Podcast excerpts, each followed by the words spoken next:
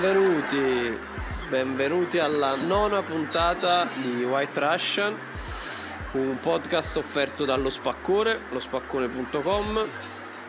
E qui con me ci sono Giorgio. Ciao Giorgio. Ciao. Come stai? Bene.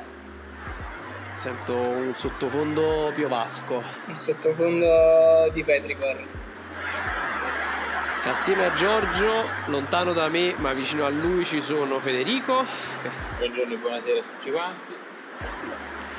Ed è tornato anche Valerio, il Ciao, nostro ragazzi. caro Valerio Lombardo. Come stai? Tutto bene? Come stai?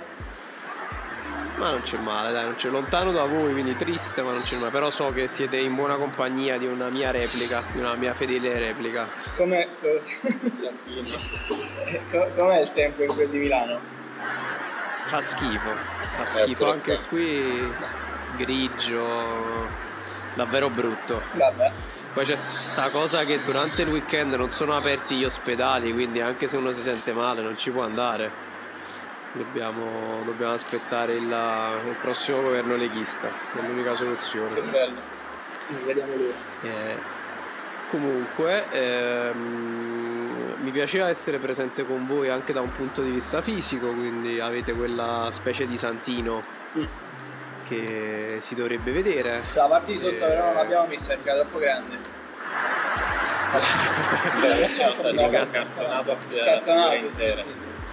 Ti ringrazio per la fiducia, anche se sto facendo la dieta. Ehm, oggi abbiamo deciso di parlare di un paio di argomenti che ci stanno molto a cuore, di un paio di film in particolare che ci stanno molto a cuore, eh, sono, che sono usciti da poco. Eh, The Irishman, che è nuovo- la nuova fatica di Marty Scorsese, che doveva essere al cinema da due giorni. Mi hanno fatto fare i salti mortali per andarlo a vedere. Alla fine i cinema lo stanno tenendo praticamente da tre settimane ininterrotte. E, e l'altro lo sveliamo più avanti. I presenti hanno visto tutti quanti The Irishman, giusto? Yes. Sì. Mi sa che l'abbiamo visto... Ah no, tu sei stato l'ultimo a Io vederlo. sono stato l'ultimo a vederlo, sì. C'è stato il- mentre ah già perché Valerio, eh, Valerio e Giorgio ci avete fatto assieme anche una puntata di drive-in Ne abbiamo deliziato con il drive-in eh, al volo. Io anche lì ero, pre- ero presente non, non solo con il volto non con volto e voce ma con, con gli insulti e voce, e voce indifferita Be- bello aggressivo Ehm, Vale visto che che invece ricordo che tu ne parlavi abbastanza bene, quantomeno perché ti focalizzavi sulla parte di recitazione del, del film. Eh, dopo diciamo un periodo di, di latenza e un periodo di tranquillità dopo averlo visto, cioè quando lo- avendolo metabolizzato anche che è un film bello consistente. Eh sì. Sì. Sei ancora dello stesso parere, sei ancora uno- un pro. Mm, allora, non sono stato già dall'inizio in realtà troppo pro, nel senso che il film secondo me ha dei begli spunti carini, eh, il cast è, è bravissimo anche se è, è buttato un po' là così. Secondo me questo film è una grande occasione persa avrebbero potuto fare lo stesso film con un'ora in meno di montaggio, un'ora in meno di scene, perché 3 ore, 3 ore e 20, 3 ore e mezza comunque molto molto pesanti, soprattutto la prima parte che io ho trovato veramente difficile da digerire insieme agli ultimi 30 minuti, gli ultimi 30 minuti dove non succede assolutamente nulla, veramente inutili secondo me. La prima parte un sacco di cose, troppe cose, troppe informazioni tutte insieme, non, eh, non- ho apprezzato molto. Lo svolgimento centrale invece mi è piaciuto Ehm, mi è piaciuto, mi è piaciuto, vabbè, Al Pacino, ragazzi, Al Pacino io lo trovo troppo dio. È Lo, lo vorresti come, li vorresti tutti, tutti e tre come nonni. Eh sì. No, nonni gangster. Non i gangster, tra l'altro poi con quell'accento, con quella parlata italiana, Italiana, esattamente un così, un po' troppo italiana forse a volte. Mm. Solo che per essere tutte che per essere tutti e tre nonni, un- due di loro devono essere una coppia di fatto. Chi faresti fidanzare tu tra i tre? Gio Pesce e De Niro. Gio Pesce e De Niro, sì, è Gio vero. Pesce e De Niro. C'è un po' di Feeling. vibe eh, omosessuale Dici? tanto di Mm. Gio Pesci. Non lo so, io l'ho... l'ho Cioè tu dici che l'hai percepito? Un pochino sì. C'è un po' la... sì è vero. Delicato. Delicatissimo. E... Cioè, Gio- cioè, nel senso tra De Niro e Gio Pesci e poi a un certo punto Al Pacino che è la, la terza incomodo. si regge la candela. No, E Al di Pacino è il, è il, è il nonno, nonno ma- Nonno pater- paterno, paterno. paterno, paterno. No, lo zio. Ok, ok. Lo Lo zio, in questo caso lo zio. E, Vabbè, niente, io poi mi ho apprezzato, veramente ho apprezzato molto Al Pacino, neanche Joe Pesci. Secondo me De Niro, eh, dirò la stessa cosa che, che ho detto in drive-in, eh, anzi come hai detto tu, è un po' più una marchettata, un personaggio che poteva eh, avere molto più spessore. E alla fine in realtà mi è anche piaciuto, per carità, eh, però mm, non lo so, non mi ha, non mi ha convinto completamente. Beh, comunque ci sta che se, se la prima parte, diciamo che se come quasi tutti i film di Scorsese le tre ore servono un pochino alla, mm, alla costruzione dei tre atti, e la- l'atto centrale è quello in cui è Al Pacino che fa da, da colonna portante, ci Sì. sta, è coerente. Se non, se non ti ha convinto la prima parte e l'ultima parte, eh, che sono invece, diciamo, entrambe sorrette da Robert De Niro e e ti ha convinto invece solo la centrale e di conseguenza Al Pacino che poi è un pochino anche la mia posizione.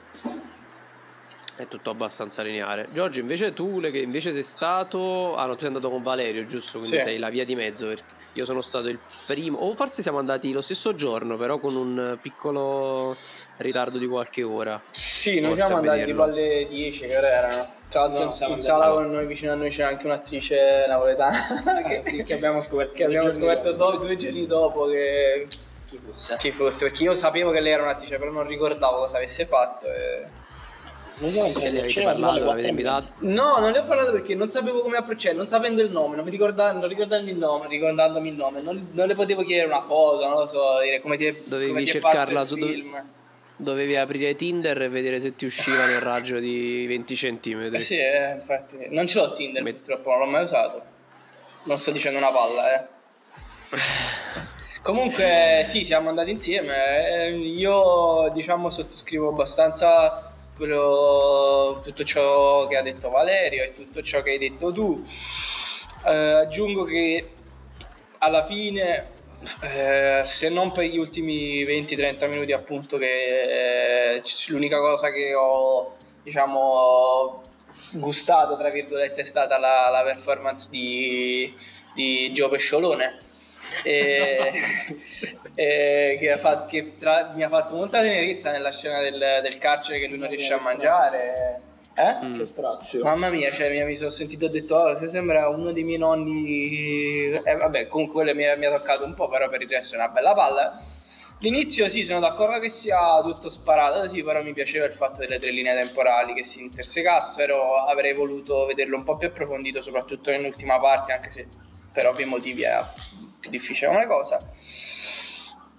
Non l'ho... Tra l'altro voi siete andati, voi siete andati alle 4 del pomeriggio, giusto? Quindi anche un orario abbastanza Ah, no, è vero, noi siamo andati alle 4, no alle Sì. 10, giusto? No, alle 4 siamo usciti erano le 7 e qualcosa. sette qualcosa. Sì, mm, Tra Sì. l'altro poi, no, a proposito delle tre linee temporali, per me ce n'è una che, che- cioè la prima lì, quella del- dell'intervista, molto vecchio. eh, diciamo alla, Gio- alla Modern Family, Modern molto alla Family. Modern Family. E senza gli zoom però. Esatto, senza gli zoom. Ma mess- cioè, però è stata proprio una cosa che non ho capito.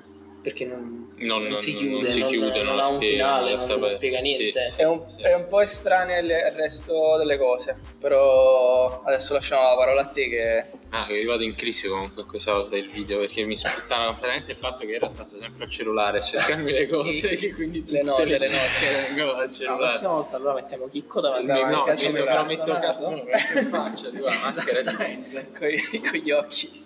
Sì, io, io l'ho visto, no, in realtà io ho finito di vederlo tipo a luna di notte, quindi alla fine ero distrutto. E Poi tu per me non sei un animale notturno, già no, abbiamo detto svariate volte. un animale notturno, però in realtà la mia prima impressione, se avessi fatto driving con voi, sono uscito molto, non dico soddisfatto, però in realtà il terzo atto, l'ultima parte, quella sulla vecchiaia, mi è sembrata in un certo senso anche quella più personale e sincera, solo che arriva tardi, cioè Mm. è una, una carta che si gioca troppo tardi e secondo me tornando alla questione delle tre ore, più che un problema di montaggio è proprio un problema di, di scrittura scrittura. perché non riesce a, a- a tagliare, a scegliere che strada prendere, le prende tutte insieme e ti bombarda informazioni che poi non tornano.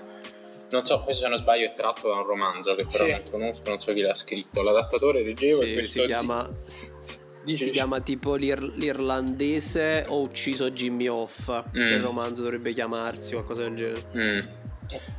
A me, per esempio, scusami, è la, la, la questione dell'i- dell'irlandese è proprio poi ne parlavamo al drive-in, però penso l'abbiamo bippato. perché- L'ho, l'ho tagliata, sì, perché poi io non ero manco sicuro di questa cosa, perché tu, se non sbaglio, tu, eh, Chicco, tu mi dicessi che l'irlandese è un traditore, in che senso? cioè che dice la figura dell'irlandese viene considerata come, sai, l'irlandese per dire uno scorretto che tradisce eh, la fiducia? No, non, non sono. No, me lo, me lo stai dicendo tu, quindi Ok. forse è un'informazione che ti ha dato qualcun altro. No, più che, sa Jimmy che, che- tu. che forse con oppure tu mi hai dato un'altra informazione e io l'ho, l'ho traslata in, in modo completamente diverso. Io però Io non, ti ho inseminato. Beh, io non riuscivo a capire chi fosse questo irlandese. Cioè, mh, eh, da, da alcune, da, da- da alcune scene sem- sembra chiaro, ma non riesco a capire il significato. che c'è Deve dietro essere anche un problema di... Io solo perché lui ha il cognome Shiran, che è un, un cognome irlandese, perché Il fatto della bara Shiran pure. Eh sì. E il fatto è la bara verde, poi basta. E lì poi secondo me si torna un po' anche il problema di De Niro che non, non riesce a darti il vibe irlandese. Me lo dava più in realtà l'irlandese o scozzese, quell'attore bassino, eh, come cazzo si chiama lui? Ah, quello che faceva, ha fatto Snatch faceva il, Esatto. il compagno di Ah, turno di quello che fa, Esattamente. quello che fa Tony, Tony Pro. Esattamente, Esatto, che Tony Pro, Tony Pro. Eh, io sono impazzito, l'ho visto che faceva un italiano perché pensavo lui facesse lo scozzese, perché lui di solito è proprio lo stereotipo Sì, sì, del- lì è- del- dello scozzese fumantino che prende a testa Faceva tutti quanti, pieno sì. di cazzimma. Però Eh, in con- realtà. In realtà De Niro lo l'irlandese lo fa anche in, eh, in Goodfellas e lo fa Vero, molto meglio. Vero. Perché la, la parte, la parte dell'esterno al- all'establishment e alla famiglia mafiosa lui la fa molto bene quella invece del- dell'irlandese malavitoso con molta esperienza che però soffre questa cosa di non poter essere completamente intraneo alle dinamiche mafiose e di conseguenza anche alla scalata Eh, ma forse proprio per questo, perché c'è questo paragone con Goodfellas, non lo so. Ma nel film So, lui non è irlandese. No. Cioè, No, No, no, no. eh, no. non- è come se tu facessi fossi Ah. un americano che ha degli atteggiamenti italiani e ti chiamano l'italiano. Ok. Cioè, nel senso, non sei necessariamente italo-americano, però ti chiamano l'italiano perché gesticoli e fai queste cose qui. Insomma, è una cosa però per in realtà ma perché, nel sen- perché lui non è ir- no lui è irlandese nel film però, Però parla Eh, però non- italiano. sì, parla italiano, Sì, poi parla ha, italiano. ha combattuto ad Anzio con gli americani perché, cioè, dove lui sta- dice da- da- le- le- il fatto delle arance da dove Sì. vengo io quindi cioè, è è italiano italiano, non è oppure perché io credo che comunque se tu vai e vedi, eh, vedi Simpson, non voglio usarla come referenza, in realtà Winchester che viene tradotto in napoletano in italiano nel- nel- nella versione americana è irlandese. E quindi c'è questo collegamento tra gli irlandesi e gli italiani nella cultura americana che non so che valenza abbia sinceramente, non so come... Però, in- Anche però tra già, già e se, sardi con Willy. Eh, sì, sì, sì. Per- però in realtà se recuperi la cioè se recuperiamo la, mh, invece la costruzione dei personaggi di The Departed a- anche lì c'è una confusione tra gli irlandesi Sì, sì. e Costello che è mezzo irlandese cioè in, eh, nella, diciamo nell'ecosistema di Boston e della mafia di Boston eh, del nord eh, di quella zona là del, del Nord America Ehm, quindi se- secondo me è proprio una questione di Che- eh, commistio- commistione etnica tra italiani e irlandesi che si è poi um, avuto delle ripercussioni lato costruzione delle famiglie mafiose, credo, nel senso Perché cioè, tu dici Little Little- Italy si è mista tutto il fatto che comunque New York, a New York è- Little, a Little Dublin. No, non lo so, cioè semplice- semplicemente secondo me è un po'... Anche perché credo proprio in The Departed eh, Jack Nicholson è un boss irlandese che però c'ha- ha un cognome italiano. Italiano, e sì. ha ha- quindi... Mm. ehm, non so se Fede aveva Però- finito il suo parere su The No, Irishman. ma io scusi, il fatto che lui aveva detto io sono d'accordo, cioè la- la- l'ultima parte è la parte più originale del film rispetto a tutto il resto della film- filmografia, cioè tutto quello che viene rappresentato, però è quella lì che c- effettivamente tu il fatto che hai detto che arriva troppo tardi è, è quello, cioè se avessero messo magari, non dico a metà film, ma anche un po' prima, inizia- avessero parlato un po' più di quella- quegli aspetti là a me forse sarebbe piaciuto di più, ovviamente in modo leggermente diverso perché... Mm. Sì, devo dire, la parte forse mi è rimasta di più adesso che ci ripenso è la loro scena nel- nella prigione barra ospizio in cui giocano a bocce insieme e, e- e in cui in realtà eh, viene fuori poi il nucleo del rapporto tra, tra Gio Pesci e, e De Niro e in cui riparlano poi di- del, dell'assassinio di Hoffa. Ma stavo guardando un po' sto Zillian, che poi è lo, il, è lo sceneggiatore che aveva già fatto lui Gangs of New York Ah. ed è uno che è abituato a scrivere roba enorme, cioè nel senso scrive questi colossaloni, ha fatto adesso riprendo un attimo, lui ha scritto Schindler List, Ah, ehm, Vabbè, tutta roba che comunque c'è of New originale, York, quindi sì. basata su... American Gangster di Ridley Scott, poi ha scritto stranamente L'arte di vincere Moneyball, quello... Ah. Ah, cioè, quello con quello Brad. Pitt che è car- è carino. Esatto, e poi c'è Millennium, ha scritto per David Fincher, Quindi un altro libro... donne, un altro libro adattato. Exodus di Ridley Scott che non ho visto, Che ma ho figo, visto. non è male. Eh? Ok. E poi di Irishman. per quanto poi possa il essere- soggetto di Mission Impossible. Quindi, boh. Ma Mission Impossible, il primo... mm, Il primo Mission Impossible è è, cioè, Sì. considerato un buon film, ottimo film d'azione. Cavatone Mission Impossible. No, però riflettevo sulla, sulla difficoltà di mettere insieme un film, poi ne avevamo anche parlato un po' inizialmente su scrivendoci messaggi, cioè di, di- che è stato raccontato come un film in- o l'ultimo film di Scorsese in cui deve mettere insieme tutta la sua esperienza nel cinema e oltre il cinema e quindi come film molto personale. E rispetto alla questione della vecchiaia questa dimensione personale o il momento in cui ho sentito che il film realmente mi entrasse un po' sotto pelle che andasse oltre il piacere visivo che vabbè, ovviamente cioè, stiamo parlando Mm. di, di Scorsese quindi io comunque gli occhi per tenere l'ho staccato Sì, però sai è bellissimo sei, sei attaccato però poi mh, a livello proprio di sensazioni è come se mi mancasse Sì. quel qualcosa in più quel momento in cui realmente poi sei nel film e empatizzi con i personaggi che invece ha avuto la fine Quando... nella parte della vecchiaia in cui non so perché mi è venuto in mente un film della Varda in cui anche lei parla della sua vecchiaia cioè è un film diciamo quasi un film diario per alcune cose in cui Mm. lei parla della sua vecchiaia. E là in realtà ci ho visto il- forse la parte più sincera e, e che, che è riuscita in cui forse Scorsese al di là di tutta la costruzione storica complicatissima, biografica, le linee temporali, è riuscito un minimo a sfondare, ad entrarmi sotto. Infatti là la lacrimuccia un po' mi è scesa al a Robert De Niro. Ci sta, è un Da tuo, sono due, i tuoi due pupilli proprio tra i... e Scorsese. Eh, Mm? Scorsese e Di Niro comunque sono tra i tuoi due preferiti, no, Sì. non preferiti assoluti, però Sì. nella, nella classifica. No, ma io poi appunto vedevo un po'. Penso sia uscito un video di Licaoni, sono Mm, quelli sì, che sì, sì. fanno i video tutorial, eccetera, eccetera, in cui parlavano di, di Scorsese e prendevano, vabbè, per- come, sono video molto carini che consiglio, anzi anche molto, diciamo, sono molto preparati loro, Sì, sì, sì, no, probabilmente sono forse i più bravi a, farle- a fare questo genere di cose in Italia in cui parlavano, vabbè, prendevano una scena di casino, ma in generale parlavano di Scorsese e mi sembra poi che anche dopo Irishman sia venuto fu- anche parlando con amici un po' fuori il discorso, ah ma Scorsese allora è uno che ha ingarrato tre film e poi per il resto non ha fatto più nulla oppure no. Cioè, c'erano alcuni che sostenevano sta cosa. A me ha fatto un po' girare i coglioni.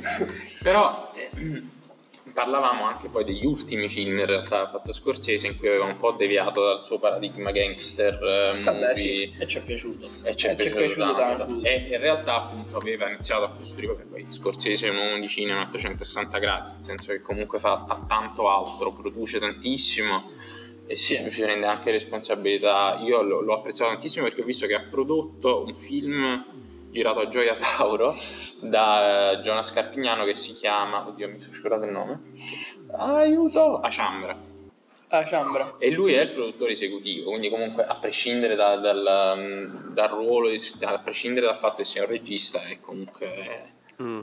la- probabilmente Ma, ehm, l'autorità cinematografica più importante c'è adesso nel mondo, cioè un- è un aggregatore, è un promotore di cultura cinematografica che non è uguale. Però rispetto a questo è come se, anche rispetto a quello che mi dicevi poi tu Chicco nel nostro messaggio, ritornando al punto, è come se nel voler realizzare un film che sintetizzi tutto il suo cinema passato che lo riprenda in un'altra chiave, venga un po' meno questo, questo lato qui, cioè di Scorsese cinefilo e non solo regista di gangster movie. Mm, mm. No, ho capito. Ma allora è interessante anche la, la- la- la citazione che hai fatto prima su, sulla Varda, su Agnes Varda, e magari qualcuno che ascolta non la conosce, e poi è, è morta qualche mese fa. Che è una regista da ri- riscoprire, un intellettuale francese veramente da riscoprire. Tra l'altro, Mubi fece un mesetto di.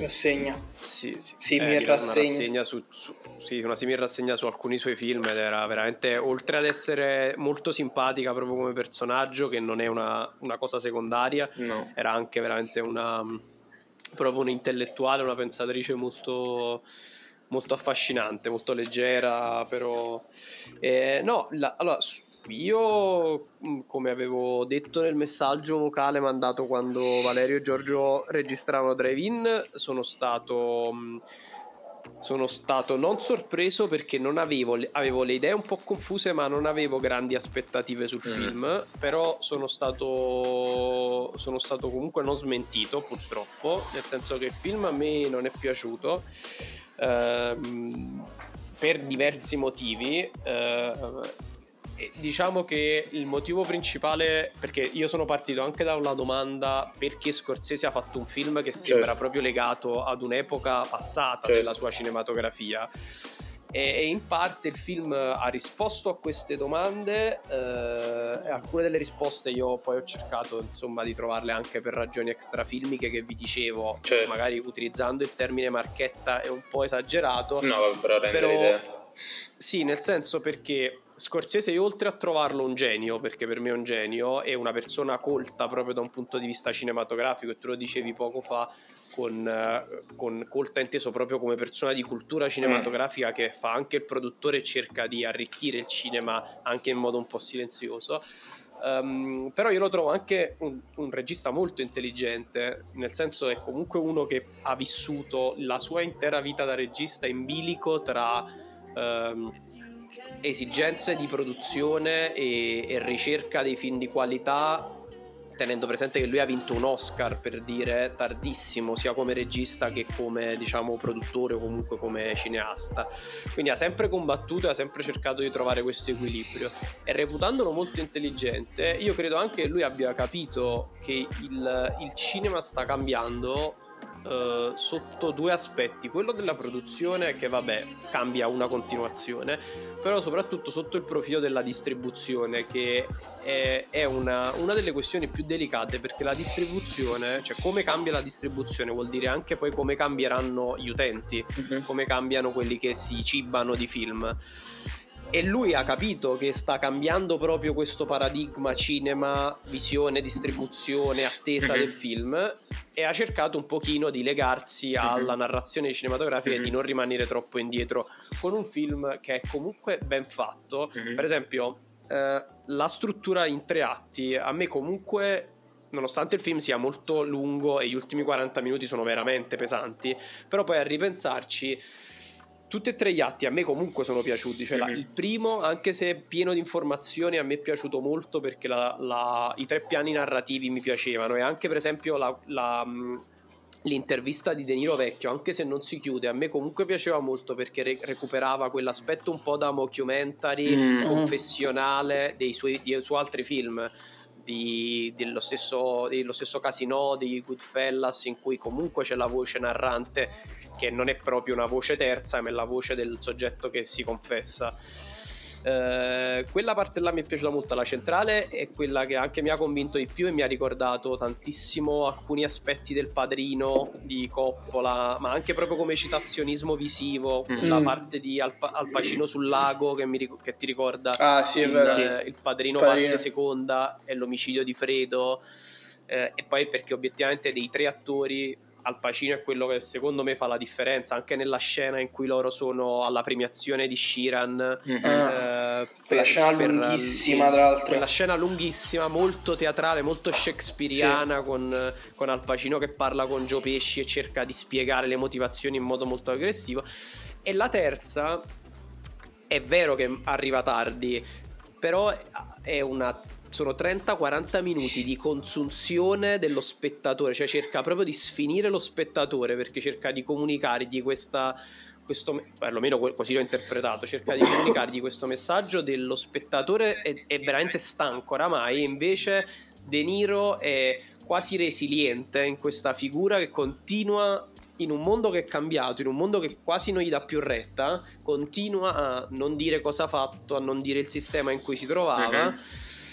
E, mm, e mi piaceva molto questa cosa di sto face- ti sto veramente sfinendo a te spettatore fino a quando non, non- non ti porto ad un finale con climax, ti porto ad una porta mezza aperta e al protagonista che è lì invecchiato, triste e solo. Però in tutto questo contesto, ehm, quello che a me un- ha convinto davvero poco è proprio il discorso, questa sorta di metacinema di scor- lo scorsesismo raccontato attraverso lo scorsesismo da Scorsese. Non per, per, eh, che, che poi è un pochino tipo il cinema di David Lynch in alcuni casi, non è, non è eh, il fatto di per sé, è che proprio io non riesco a a- ad accettare il fatto che sia necessario un film per raccontare Scorsese. Mhm. Cioè, mm, è lo stesso, non credo che lo stesso Scorsese abbia la necessità di raccontare il suo cinema attraverso un film. Poi, a prescindere dal fatto che lo faccia con quella cifra narrativa del gangster movie, a me non interessa perché non è la mia preferita di Scorsese. Però è anche sbagliato dire che eh, i Scorsese faceva solo gangster movie perché i suoi non sono solo gangster movie, sono anche film storici, storiografici, sono anche eh, commedie, tragedie che si ispirano un pochino a- alla cultura dei romanzi e della narrativa. Quindi è anche sbagliato ridurre il gangster movie di Scorsese a un qualsiasi gangster movie. Però proprio non trovo la necessità di doverlo, di doverlo fare. Era questa, diciamo, la più grossa perplessità Mhm. che poi, che poi è aggravata dal- dalla durata del film comunque. Ok, ti devo, vi ragazzi dobbiamo fare un attimo una piccola pausa. Torniamo tra Ok, due secondi proprio. ok. Stacchetto. Taratatara.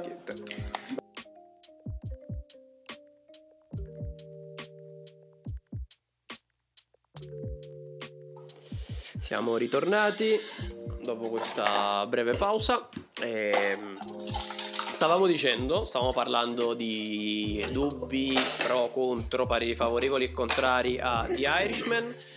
Eh, bene o male abbiamo espresso tutti quanti il, il nostro parere. Anche se Eh, vorremmo parlarne al fino all'infinito. vorremmo- No, Faremo altri io non ho avuto occasione di 367 parlarne poi. con- Però stasera dobbiamo andare tutti a Ah, a casa. Dobbiamo. sì. Sembra- Ehm, Fe- Federico stava dicendo una cosa interessante sulla questione dei, dei tre atti e della possibilità di divisione del film.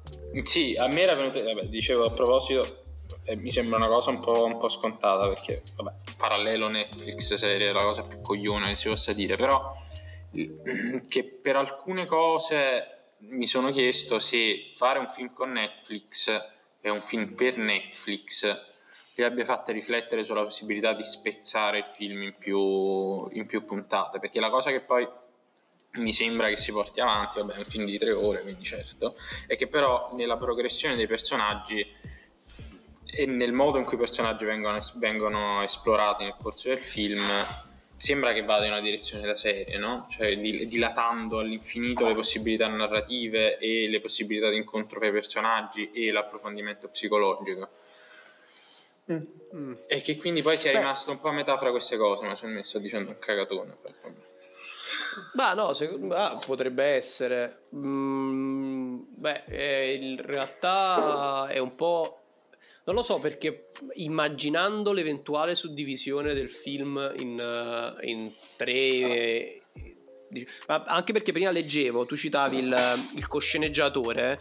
Il cosceneggiatore ha scritto, anche se non ricordo male, una serie di cui parlavamo un paio di puntate fa, che è quella The Night Off con Ah. John Turturro Guarda. che è, un- è una serie che rivedendola potre- potrebbe essere tranquillamente scritta eh, come film, come Mm. unico film. Mm. Questo per dire che probabilmente l'approccio suo alla sceneggiatura, la- mm, il fatto che Netflix abbia distribuito il film e abbia comunque permesso a Scorsese di farlo, anche perché questo film, se non ricordo male, viene fuori un pochino dalla volontà di Scorsese di tanti anni, cioè nel senso lui era da anni e voleva girare questo, questo film su questa storia di Jimmy Hoffa e di questo omicidio un po' oscuro. Comunque è probabile che si sia riflettuta sulla possibilità di farlo suddiviso. Ehm, non so quanto poi avrebbe migliorato le cose perché ripensando al padrino, proprio come citavo prima, il padrino diviso in tre parti, beh il padrino se lo facevi in unico non era in tre atti ma era in 360 Mamma mia. però non finiva mai. dividendoli eh non finiva mai ma dividendoli in tre atti non ha, non ha avuto la migliore delle, delle rese perché il primo episodio il primo atto era costruito bene il secondo era diciamo aveva qualche problema però la resa un po' tragica da opera di tragedia greca funzionava il terzo invece atto cioè il terzo episodio il padrino parte terza è pieno di problemi proprio pieno di problemi la- degli- di aspetti storici e di, di aspetti di recitazione cioè veramente proprio problematico come film Mm. Ehm, Tu volevi dire qualcosa?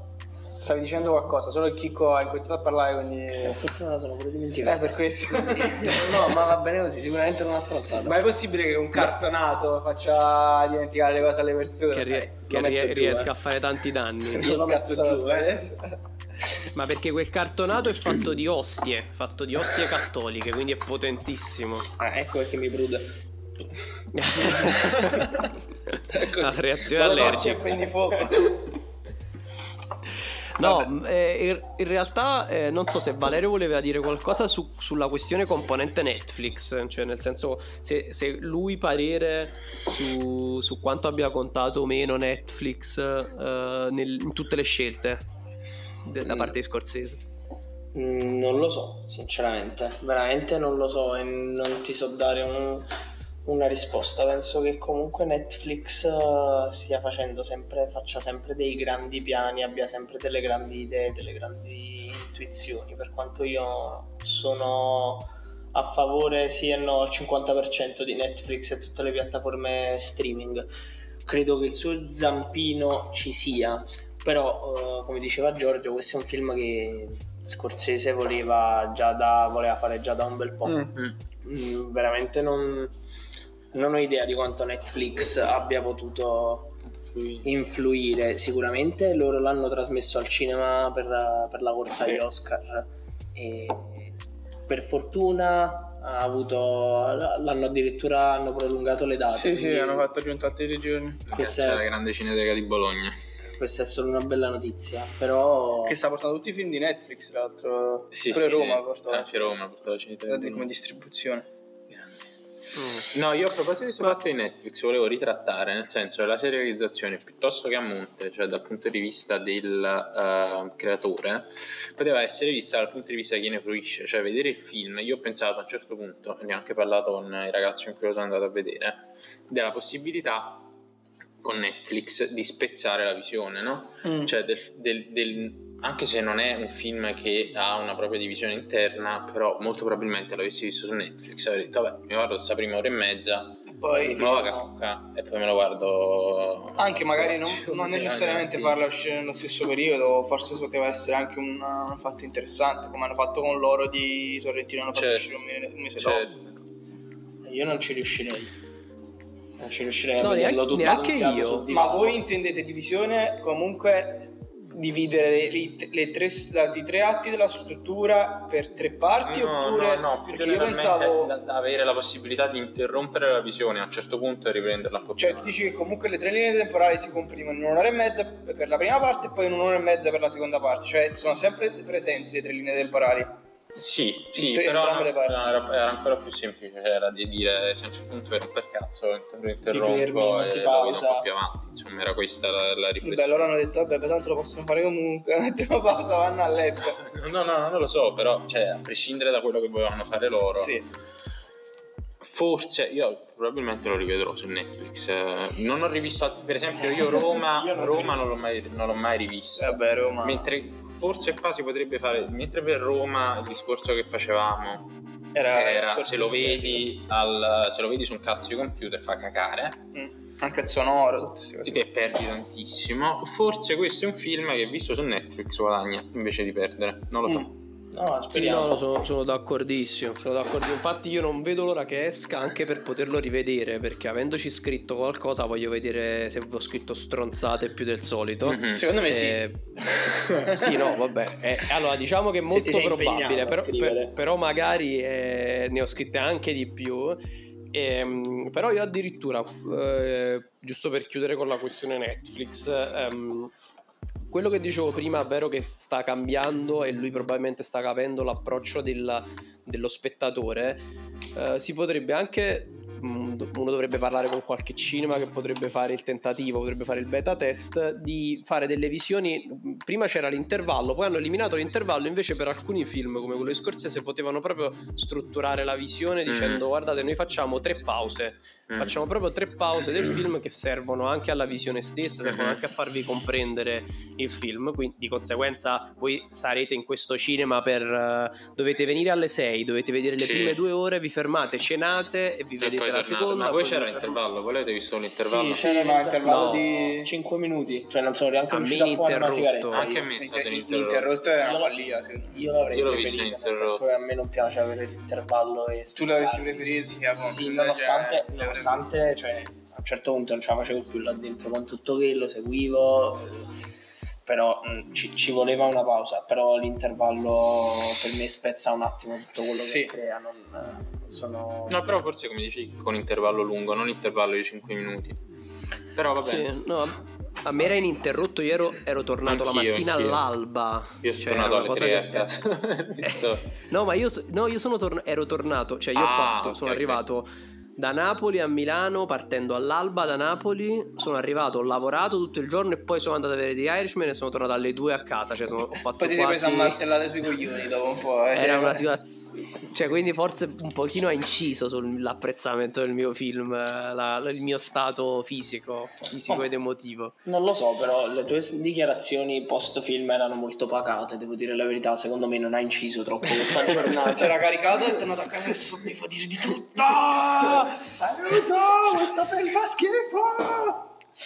Non trovavo un motorino per tornare a casa, pioveva, c'era un, un tasso di umidità devastante. Eh, vabbè. Ehm, Vabbè. No, comunque, ehm, chiudendo con, con Scorsese, ehm, stiamo chiudendo un sacco di cose comunque eh? stiamo chiudendo. In chi- realtà stiamo chiudendo cazzeggiando, sì, non, scherziamo, stiamo cazzeggiando No, alla a grande. me, a me interessa introdurre il secondo argomento, il secondo film, eh, sottolineando la questione che Scorsese ha vinto solo nel 2006-2007 con Sette, The Departed sette. un Oscar. eh, mentre Cannes lui l'ha vinto con Taxi Driver praticamente 20 anni prima, 25 anni prima, adesso non ricordo l'anno preciso, ma comunque lo ha vinto praticamente in un- con uno dei suoi primi film eh, che è anche eh, quantomeno il mio preferito, non so il a proposito, il vostro film di Scorsese preferito? Taxi driver. Taxi driver, man. penso che possiamo concordare tutti quanti con Vabbè, Taxi c'è- Driver c'è unani- c'è Anche unanimità. Anche Cioè, se te lo eh, sì. scatenato, non lo so, forse se la giocano, però Taxi Driver eh, è troppo. No, ragazzi, cioè io Troppo. penso anche che da un punto di vista attoriale, cioè quello è il sogno di ogni attore, fare Mm. una cosa del genere. Mm. Cioè, un, sì. una- Tu non, non so se lo puoi, non puoi vederlo, però qui c'è la copertina di Taxi Driver in vinile originale de- dell'edizione. Sì, me l'avete, me l'avete detto.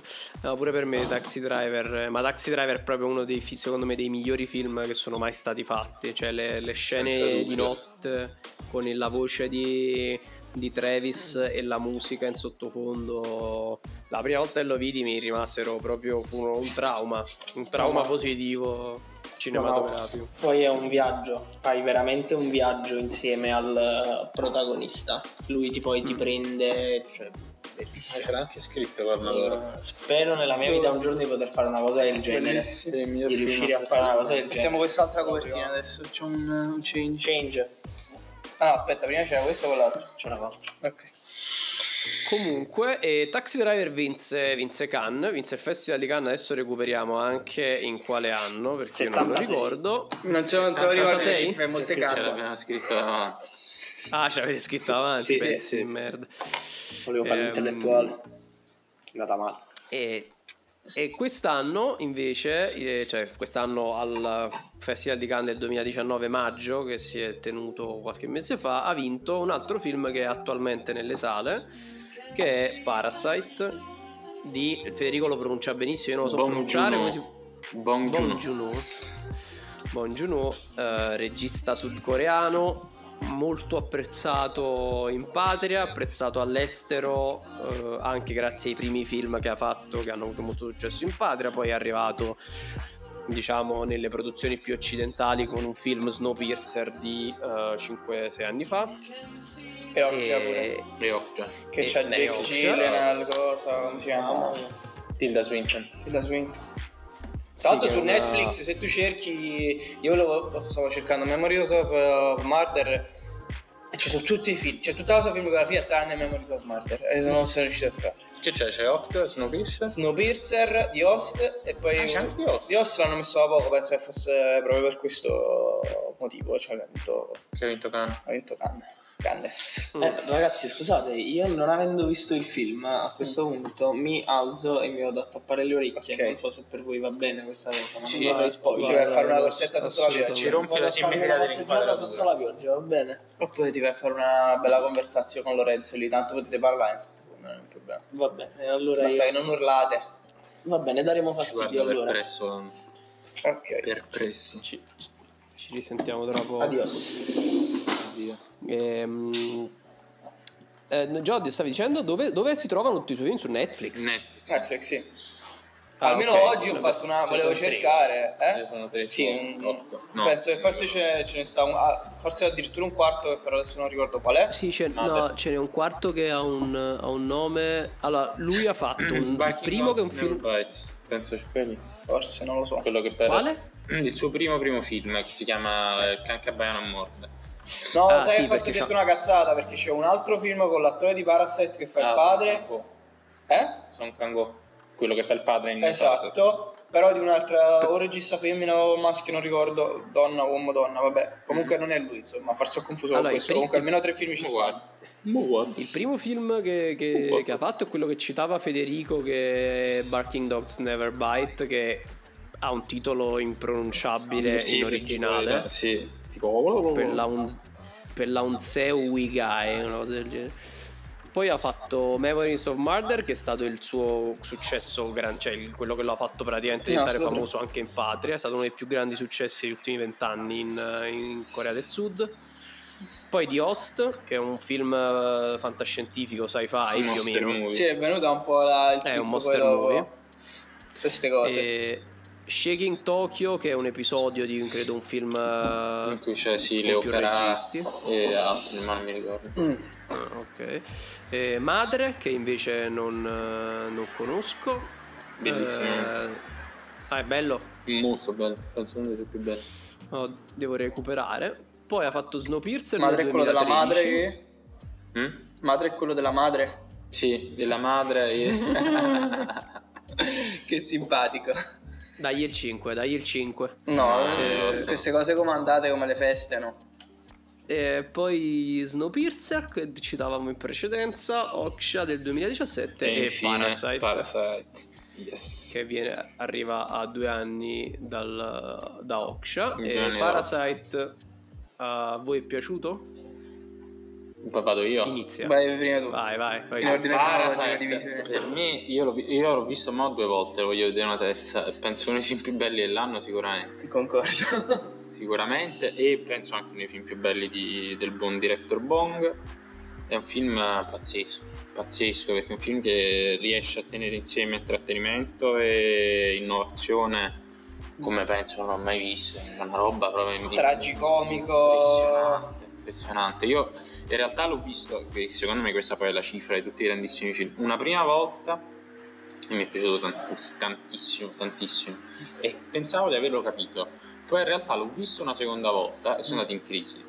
Perché è uno di quei film che è semplicissimo a livello narrativo, insomma, lo segui benissimo, ma in realtà ha una complessità incredibile. su più livelli, su sì. tantissimi livelli. È un film complicatissimo, che ha tantissimi rimandi interni e che poi in realtà è molto ambiguo nel, nel- nel modo in cui pone le cose. Sì. Tipo ho visto molti fare il parallelo con Asti, Jordan Peele, non ho capito, io già Asti non l'ho visto, però in realtà appunto molti parlavano del fatto che in realtà in questa dinamica di eh, analisi tra dei rapporti di classe in realtà appunto Parasite fosse molto molto molto sottile e complesso perché è un film molto sfumato in alcune cose però vabbè insomma a prescindere da questo la, la prima impressione a me beh, Bong Joon-ho è penso il mio regista preferito adesso e mi sembra anche stia diventando un po' un, un cult di, di proporzioni ne, ne vedo parlare, ne sento parlare benissimo da tutti anche soprattutto dai, dagli attori con cui lavora ho visto un po' di roba di tipo Futurette di, di Snowpiercer e di, di Okja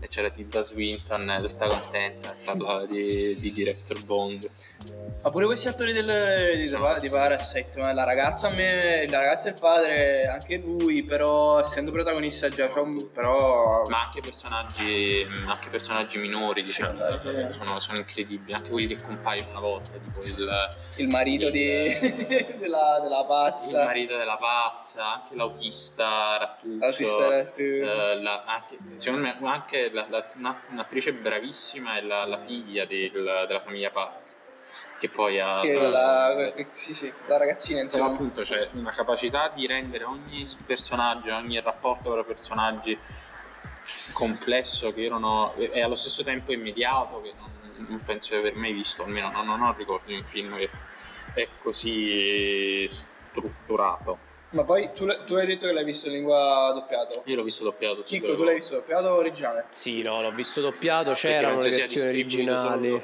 Secondo me No, no, ragazzi, no, a Milano lo trovi. Ah. Sì, sì, lo trovi, ma no, mi sono rifiutato. Cioè, ma più che altro perché davvero avevo paura di quel. Su una delle cose che dicevo, che dicevamo nelle altre puntate.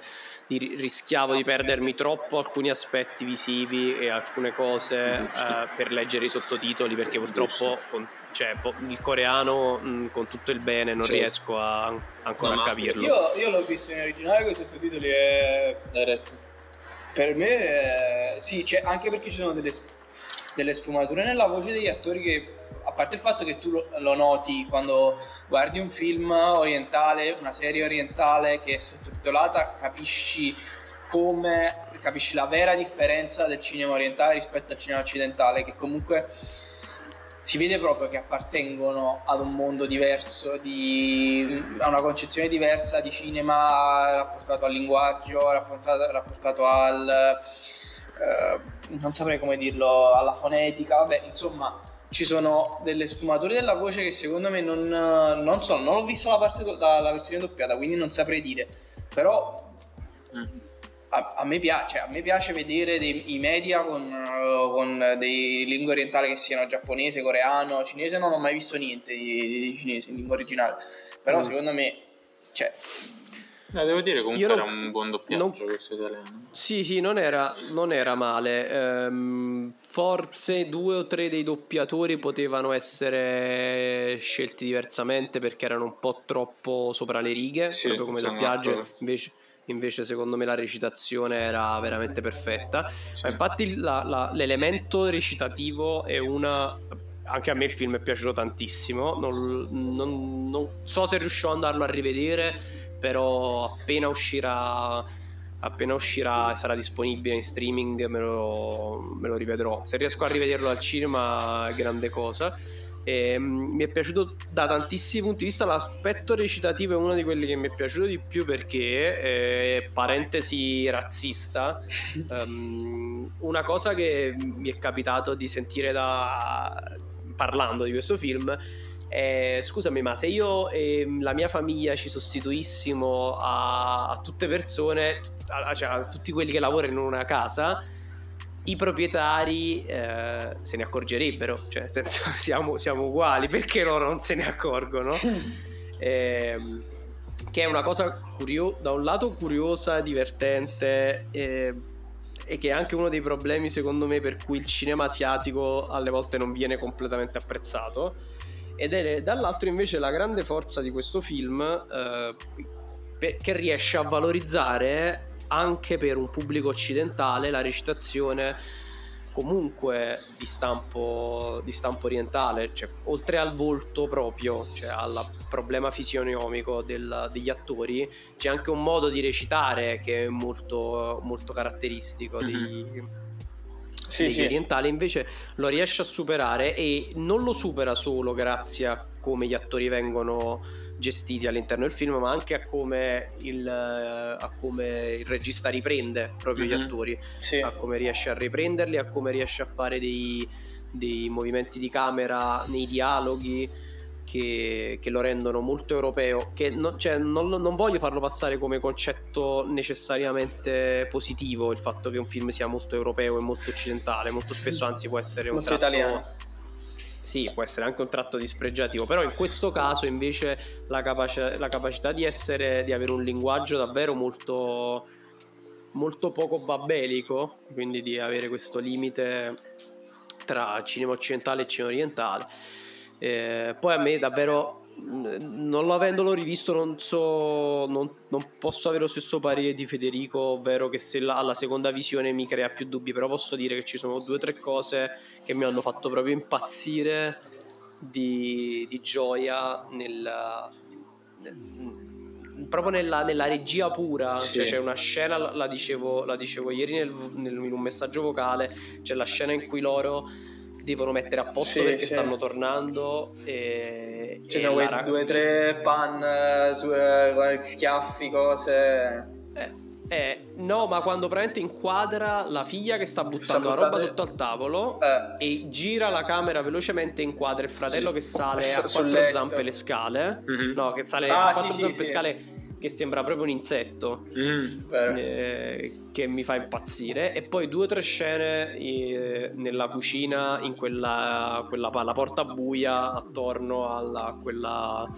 a quella dispensa quella, quella, quella credenza tutta illuminata sì. quella cosa illuminata che sono che sono favolose. E poi le scene nel giardino. No, comunque sono, è talmente pieno di cose è belle di cose, sì, sì. e, di scelte che anche di, difficile e complesso ricordarsi tutto e cercare di sì di... ma infatti è questa la cosa per me almeno no? che nel ripensarci poi ti rendi conto che veramente ogni singolo fotogramma è studiatissimo e ha tutta una costruzione dietro impressionante ma è quella la cosa e, e, e che poi non sia pesante è anche questa poi la cosa, capito? Perché la sensazione che ho avuto è che anche poi nei cambi di registro di genere non, non hai mai la sensazione che stia passando da, da un genere all'altro. E, sì, tutto galleggia, mm. fluttua mm. perfettamente.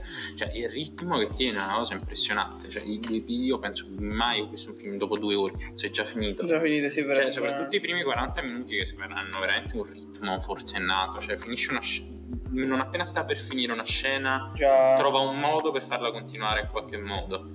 Uh, pro- che è una questione proprio di ritmo e a proposito di ritmo è un ritmo che viene dalla scrittura perché stiamo parlando di un regista incredibile ma anche uno, uno scrittore di cinema pazzesco eh, prima di fare la prossima pausa, io volevo dire che oltre al parallelo di, di Aschi, ragionandoci su c'è qualcosa. Io l'ho visto As, l'ho visto, l'ho visto di recente anche, tra l'altro l'ho, l'ho recuperato mesi e mesi dopo. E mi è piaciuto non particolarmente perché non ho trovato niente di innovativo, però fatto bene, per Mhm, carità. mhm. E comunque sì, c'ho- adesso per ripensandoci su qualche parallelo ho trovato, però ho trovato anche un sacco di paralleli paradossalmente, perché poi magari qualcuno Mhm. mi dice sei, sei matto con Roma, perché? Adesso ti spiego il perché. Se tu ci pensi, a parte il fatto che secondo me affronta un... ehm, non dico... non vorrei dire lo stesso argomento, ma se tu ci pensi bene, è un- ha un po' un setting molto simile, è tutto ambientato in una casa case diverse, quindi stili di regia diversa che- e stili di fotografia diversa che, si, che si- ovviamente si sovrappongono, però la casa è come se fosse lo specchio attraverso cui tu, cioè se tu lo noti, la casa di, di Parasite è una casa super moderna con queste vetrate assurde che sembrano quasi, non ci sta l'inquadratura di una, di una fotografia, cioè tu guardi dall'esterno o dall'interno, eh? Ho letto di, di gente che diceva che questo era voluto come metafora. come metafora delle esatto sì anch'io avevo letto però poi ci ci ho pensato e anche in Roma c'è un po' questa funzione ovvero Mm. utilizzare la, cam- la casa come mezzo per mostrare il nucleo familiare e in questo caso i- sono due nuclei familiari un nucleo familiare borghese alto borghese tra virgolette E e ci si sovrappone a questi poveracci che sono, sono parassiti e invece in Roma eh, c'è comunque un contrasto tra povertà Certo. e perché comunque lei è una Certo. che lavora cioè, ci, ci- ci fa, fa vedere comunque lo stato un po' ehm, diciamo sociale eh, dell'epoca degli anni 70 e mm, ovviamente in parallelo a quello che comunque è lo stato della familiare della, della famiglia protagonista che Mhm. poi sarebbe la famiglia di Quaron mhm.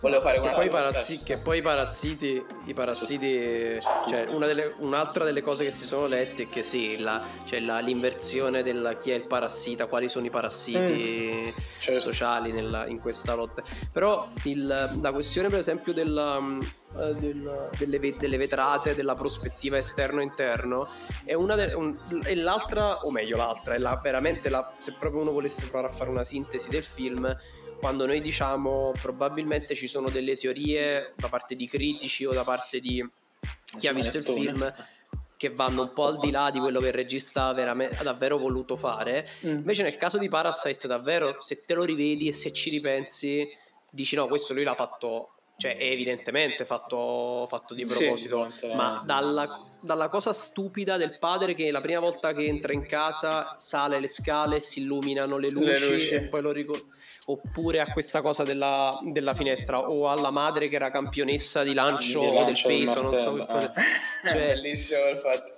cioè, tutti i particolari di quel film sono assolutamente voluti. Quindi, se uno lo analizza e lo va a, a vivisezionare, lì, lì non c'è nulla, proprio nulla che è una ricostruzione anche un pochino, un pochino edulcorata da parte della- dello spettatore. Proprio Sì, nulla. no, Al no, massimo, lo spettatore Mhm. si perde cose se non lo rivede. Ti devo interrompere, facciamo un attimo un'altra Facciamo piccola pausa. pausa. Ci vediamo tra Va pochi bene. minuti, pochi secondi anzi.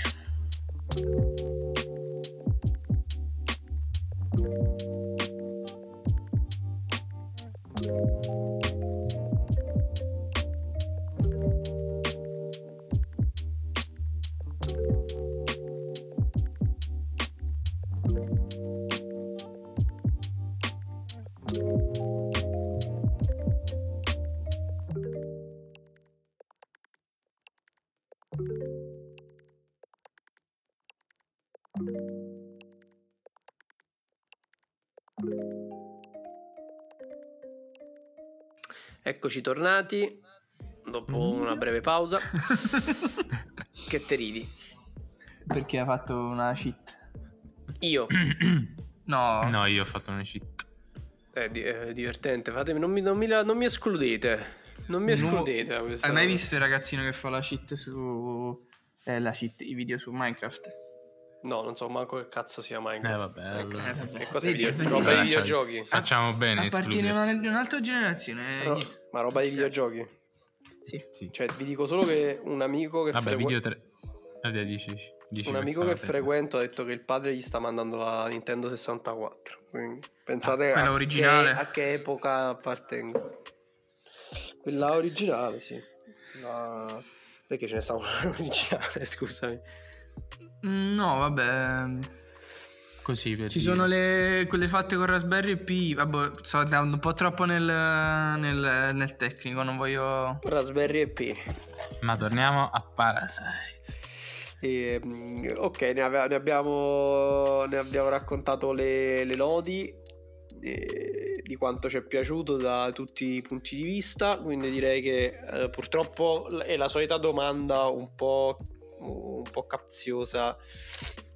Lo merita o non lo merita il premio? Eh, purtroppo uno non può giudicare in teoria se non ha visto tutti i film, però è anche vero che non eh, facevamo i presidenti della giuria. Tra l'altro, ehm, il presidente della giuria di Cannes che ha dato il premio a Parasite era Iñárritu. Mm. Quindi non E c'era so. anche l'Antimos nella giuria. Ah, sì? Sì, ah, sì. quindi proprio. Ci mancava solo Re Regadas. Ma sai perché pensavo a questa cosa? Perché un amico, eh, quando gli ho detto ieri di andarselo a vedere, ha detto: Eh, vabbè, ma Cannes, dai, ha, ha premiato anche Sofia Coppola con Somewhere. E io dicevo: Ma io non mi ricordo sta cosa. non è-" Infatti, andavo a vedere, È non ha, vero. non ha vinto Cannes, ha vinto Venezia, Somewhere. Ah, e Quindi è quel- il tuo amico che. quell'anno, eh, Venezia, chi era il presidente della giuria? Chi era? Tarantino. Berlusconi. Tarantino che è stato fidanzato con Sofia Coppola e quindi tutto Ah, torna. occhio. Tutto torna. Quindi Perfetto. o Inarritu si è Tarantino è fatto stato fidanzato con Sofia a Bongu oppure Coppola. oppure chi lo sa. Eh, comunque, lo sa. No, per me è un premio meritatissimo. Non ho visto gli altri, però io gli darei tutti i premi. Io gli do il mio personale premio. Ma è Eh, stato anche. Bong vuole venire a ritirarlo a Napoli, qui a qua a Magnetu facciamo una conferenza stampa. quello se viene a Napoli non se ne va più secondo me. Cioè sc- Sì, scopre, scopre il Scopre substrato. i, nuovi- i veri Parasite. Scopre. Cioè, A Napoli. veramente altro che Fa un film sui parcheggiatori abusivi. Tra l'altro Mm. ci chiedevamo perché in realtà non avevo letto la trama e quindi non sapevo in quale città fosse ambientato, davo per scontato conoscendone solo una delle città coreane Eh, che, che fosse, fosse Seul. fosse Seoul e in effetti è Seoul.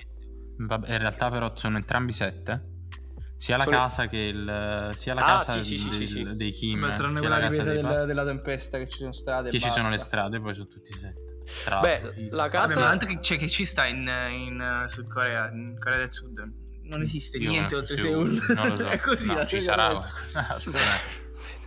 No, vabbè, il- la casa loro dei...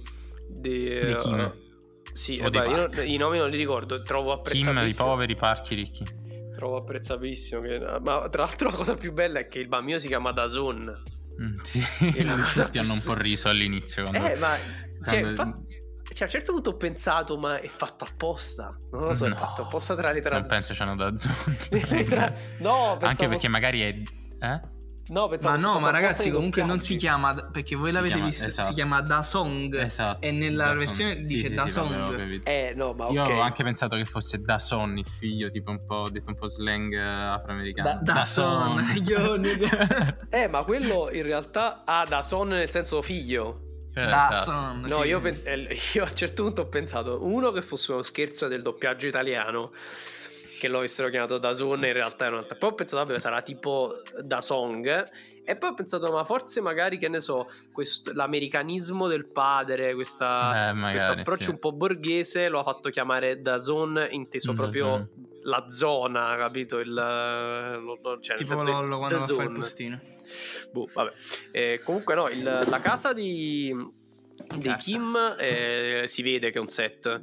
La casa dei Park, magari sì, cioè nel senso no, è, è anche perché talmente ci isolato. gioca con questa cosa.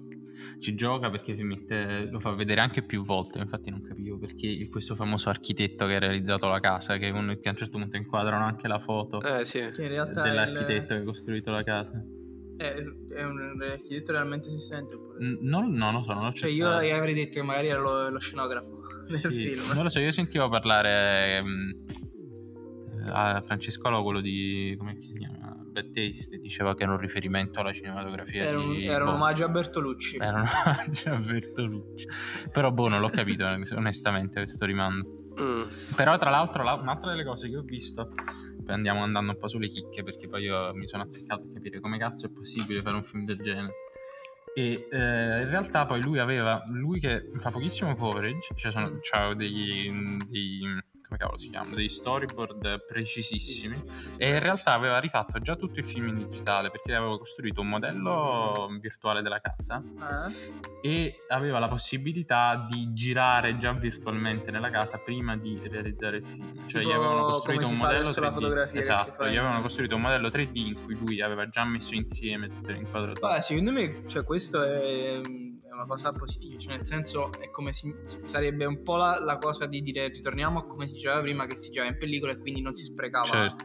Ecco, è giusto, cioè, così ti- Anche il film esce preciso in sì. ogni secondo. Anche perché lui sostanzialmente le scene non le gira mai in campo e controcampo, non lo fa mai. Eh, sì, mai, sono quasi tutte inquadrature d'insieme in cui in realtà la cosa per cui secondo me lui è un maestro assoluto è come blocca le scene, cioè Mm. fa delle robe incredibili e riesce in realtà poi nella stessa inquadratura neanche, non, non- non c'è bisogno di, di- cioè ci sono tantissimi tracking shot che lui fa Sì. benissimo nel film, ma poi in realtà soprattutto nella casa di Kim in cui ha un po' più di spazio in realtà è, è dato tutto da come si spostano i personaggi all'interno dell'inquadratura e quindi poi è quello che dà il um, diciamo che rende i, i rapporti di forza insomma. Mm. Ragazzi, traducete per chi non lo, non lo sa, eh, tracking, Tracking shot, shot e anche campo e controcampo, perché non- secondo me non tutti riescono a capire da subito cosa intendete per campo e controcampo. Io ci volevo scrivere un articolo, ma mi è Vai, stato vai, bocciato vai, dal. hai l'occasione adesso di No, farlo. facciamo uno, uno alla volta. Facciamo Vai. ognuno. io faccio campo e controcampo Tu fai il campo e controcampo. Eh,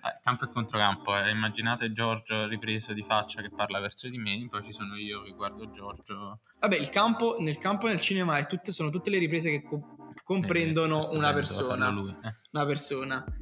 Invece i piani sono le riprese che non necessariamente comprendono Sì. una persona. Quindi il campo, poi il controcampo è esattamente lo Quindi È se si fa un, un discorso ci sono. Spiegalo, certo. E infatti, Vabbè, per allora fare un levato la esempio, parola, quindi dici cose per, fa- no, per fare un esempio concreto, era quello che citavo prima, ovvero quando loro sono nel salotto, che la famiglia eh, Park è stanno andata. stanno parlando tra di loro non Stanno parlando mai. tra di loro, c'è un piano sequenza che scivola molto leggermente e Sì, li prende sì. in Sì. questo campo medio, diciamo, quasi. Sì, un'altra delle cose che fa molto spesso, andando un'altra volta nel tecnico, quando cambia la dinamica della scena lui scavalca il campo, però non lo fa tagliando, di- gira, proprio Gira dietro la testa. Sì, molto C'è- bello il fatto, mi piace. C'è, penso, nel... eh, c'è sicuramente fatto mon- in montaggio quando parla per la prima volta con Min, credo si chiami, Mhm. insomma il Deus Ex Machina che poi dà, avvio- dà- dà il via al film, cioè quando gli propone il- l'amico studente universitario che propone al figlio più giovane della famiglia Kim di andare a fare ripetizioni di inglese Mm. eh, a casa della famiglia Park e, e quando eh, diciamo il, il ragazzo si convince che non sta facendo una truffa cioè vabbè insomma chi cazzo sta facendo uno scavalcamento di campo e un'altra cosa che ho visto c'è un Vanity Fair in cui raccontano la scena lui aveva addirittura progettato che l'autobus a un certo punto mentre c'è questo dialogo passa un autobus dietro Mm. dovesse arrivare a un momento preciso della scena, però è tutto per, per- nel senso è tutto in- nell'ottica del ritmo, no? Cioè come, come Sì. muovo l'immagine, come, come le do un ritmo e come do un ritmo alla scena utilizzando quello che posso usare, eh, quello che posso mettere, Mettere in, in- in campo, in piano. Questo secondo me è in assoluto la cosa che fa scorrere meglio il film poi c'è quello, Sì. quel fatto che dicevi tu che sono due ore che tu dici ogni secondo è giustificato e, e ogni secondo mh, non ha problemi cioè ti rende il tutto molto molto molto molto meno macchinoso da comprendere invece Sì, ma infatti più fluido per questo poi prima l'ho detto malissimo bene, è un momento di eccitazione per il film. Però in realtà è, quando parlavo di, eh, di complessità, parlavo di questo, che in realtà lui riesce a rendere semplicissima Sì, e ma- godibilissima delle cose che in realtà per, per le quali ci vuole una maestria e una padronanza assolute. Cosa che lui ha, perché lui probabilmente, cioè, dal punto di vista proprio del- delle capacità artigianali di fare cinema, secondo me è, è- è- già un maestro, lo era già Mm. da, secondo me da memoria sopra ma però eh, stiamo veramente parlando di cioè cazzo è proprio cinema è proprio cinema sta smontando il tavolo per come sta No- non, avete par- non avete detto cos'è il tracking shot. Il tracking shot il tracking in inglese tu, tu track seguire quindi è qualcosa che segue per esempio il- la, la scena in cui penso che hai utilizzato meglio è la prima volta che entra nella casa dei parchi Mhm. si solleva da Sì. che parte dalle scale e lo segue dal basso Sì. Quando lui arriva nella casa per dare questa idea di eroisità e magnificenza della cosa, si solleva e va Sì, verso la- l'alto, la- cosa che di solito non fa mai perché sta praticamente o a livello degli occhi o più basso. Sì, sì, è molto perpendicolare, parallela, cioè si utilizza molto questo fatto. Sì, e che questa que- in realtà appunto è una cosa che si fa molto poco, il tra- fatto in questo modo il tracking shot, ma soprattutto questa cosa di comporre nello spazio. Mm. E in realtà una delle cose che spero di riuscire a spiegare decentemente nella, nella recensione, se ce la faccio a La finirla, è proprio il modo in cui lui riesce a creare spazio e dare significato allo spazio, che è una cosa che vale sia dal punto di vista architettonico, mm, beh, lui insomma ha fatto, ha fatto Snowpiercer, quindi già si era cimentato nel, nel, um, diciamo, nello spazio, nel- nello spazio che è un personaggio del film, cosa che però torna secondo me in maniera ancora più complessa e raffinata in, eh, in- Parasite. Vabbè, diciamo che la, la cosa che dicono un po' tutti, vabbè, insomma, però è importante dirlo, è come lui gioca sul- sul- con la verticalità. Cioè, Sì, forse era molto più orizzontale come fatto in eh, Snowpiercer proprio perché Esatto, fisicamente era un c'erano treno questi che... carrelli laterali. Esatto. Invece qui c'è molto più una tridimensionalità. Sì. C'è molto più una tridimensionalità e il suo continuo gioco con le scale che tornano. Perché le scale sembrano il, il tema visivo dell'anno dopo, anche dopo, Joker. sì, è vero. No, questa idea dei, dei personaggi che, che a seconda del- del- della loro fase nell'arco narrativo Salgono, salgono o scendono le scale. E vabbè, e poi più generalmente, insomma, il fatto che nella scena in cui poi loro lasciano eh, la casa dei parchi per ritornare a casa nel momento del flood, come cazzo si chiama, della- dell'alluvione, c'è appunto questa scena che sembra che scendono verso gli inferi Sì. con queste inquadrature delle scale che non finiscono più. Le cavi che arrivano a destra e a sinistra, questa- queste luci particolari. Tra l'altro, appunto, oggi ne siamo vicini ai giorni dell'acqua alta a Venezia. Sembra anche. Anche, anche un po' qui, sì, dove siamo noi. sì, vabbè, poi insomma, il, il fatto è che poi in un certo senso poi ritorna anche The Host. A un certo punto Mm. c'è un'inquadratura, quell'inquadratura dall'alto Mm. In cui si vedono quelli che si spostano Sì, sì, sulla sì. zattera che portano a un certo punto c'è un cane. Io ho pensato che fosse una citazione a The Host The perché è una Host che- specie di creatura Sì, che sì, si sì, muove è nell'acqua. Sembra un coccodrillo È quasi. un coccodrillo. Mm. Sì. È interessante, la questione della verticalità mm, mi fa rivedere anche, mi fa, ri- cioè, mi fa pensare anche a quello che ha detto Giorgio prima su Roma, che non ci avevo proprio pensato perché uno poi li, li distanzia un sacco, però anche in Roma mm, la, la gestione, la sì. gestione degli spazi della casa Sì, e della sì. dependenza esterna Sì. dove vive poi Sì. la protagonista. È... Lì ci sono un sacco di establish, ci sono un sacco di, di track, ci sono quei carrelli Mm, sì, per lì è- strada. C'è un. lì Sì, si diciamo che appunto c'è veramente quasi ci sono, ci sono i momenti di passaggio sono i tracking shot, cioè quando Sì. c'è un cambio nelle dinamiche di forza Sì, sì. c'è un tracking shot. Nel momento in cui quel eh, del rapporto di forza tra i personaggi viene stabilito, l'inquadratura resta sul Resta- piano, cioè resta sul, sul- sì, sul sul- livello degli occhi e non sale, non scende. Questo E- è proprio sì. il. Qui si vede il ruolo del filmmaker rispetto al ruolo del semplice regista e semplice Sì. direttore della fotografia, cioè uno che si vede che comunque ci ha messo. Tra l'altro, la, la cosa che diceva Federico prima, ovvero della- dell'importanza di quanto lui a un certo punto crea proprio la scena, nel senso crea l'immagine, ehm, ci sottolinea anche l'altro aspetto che è, è sempre un po' difficile quando si parla di film come Parasite distinguere tra eh, l'aspetto puramente registico da quello del montaggio a quello della colonna Certo. sonora che è anche molto bella a quello della fotografia però in effetti se- facendo uno sforzo e andando a guardare i singoli elementi per esempio il montaggio per quello che dicevi tu prima ovvero che eh, c'è stata una ricostruzione in- totalmente in 3D della casa e quindi una eh, selezione delle scene davvero maniacale già prima di pre- Mhm, sì, in questo sì. senso ovviamente incide anche poi sulla fase del montaggio stesso Certo, perché la impoverisce da alcuni punti di vista però Certo. la arricchisce da, da Certo, altri. ma, certo, ma questa è infatti la cosa che dicevamo a proposito del coverage che appena abbiamo spiegato. Il coverage è quante inquadrature fai Sì. di una stessa scena.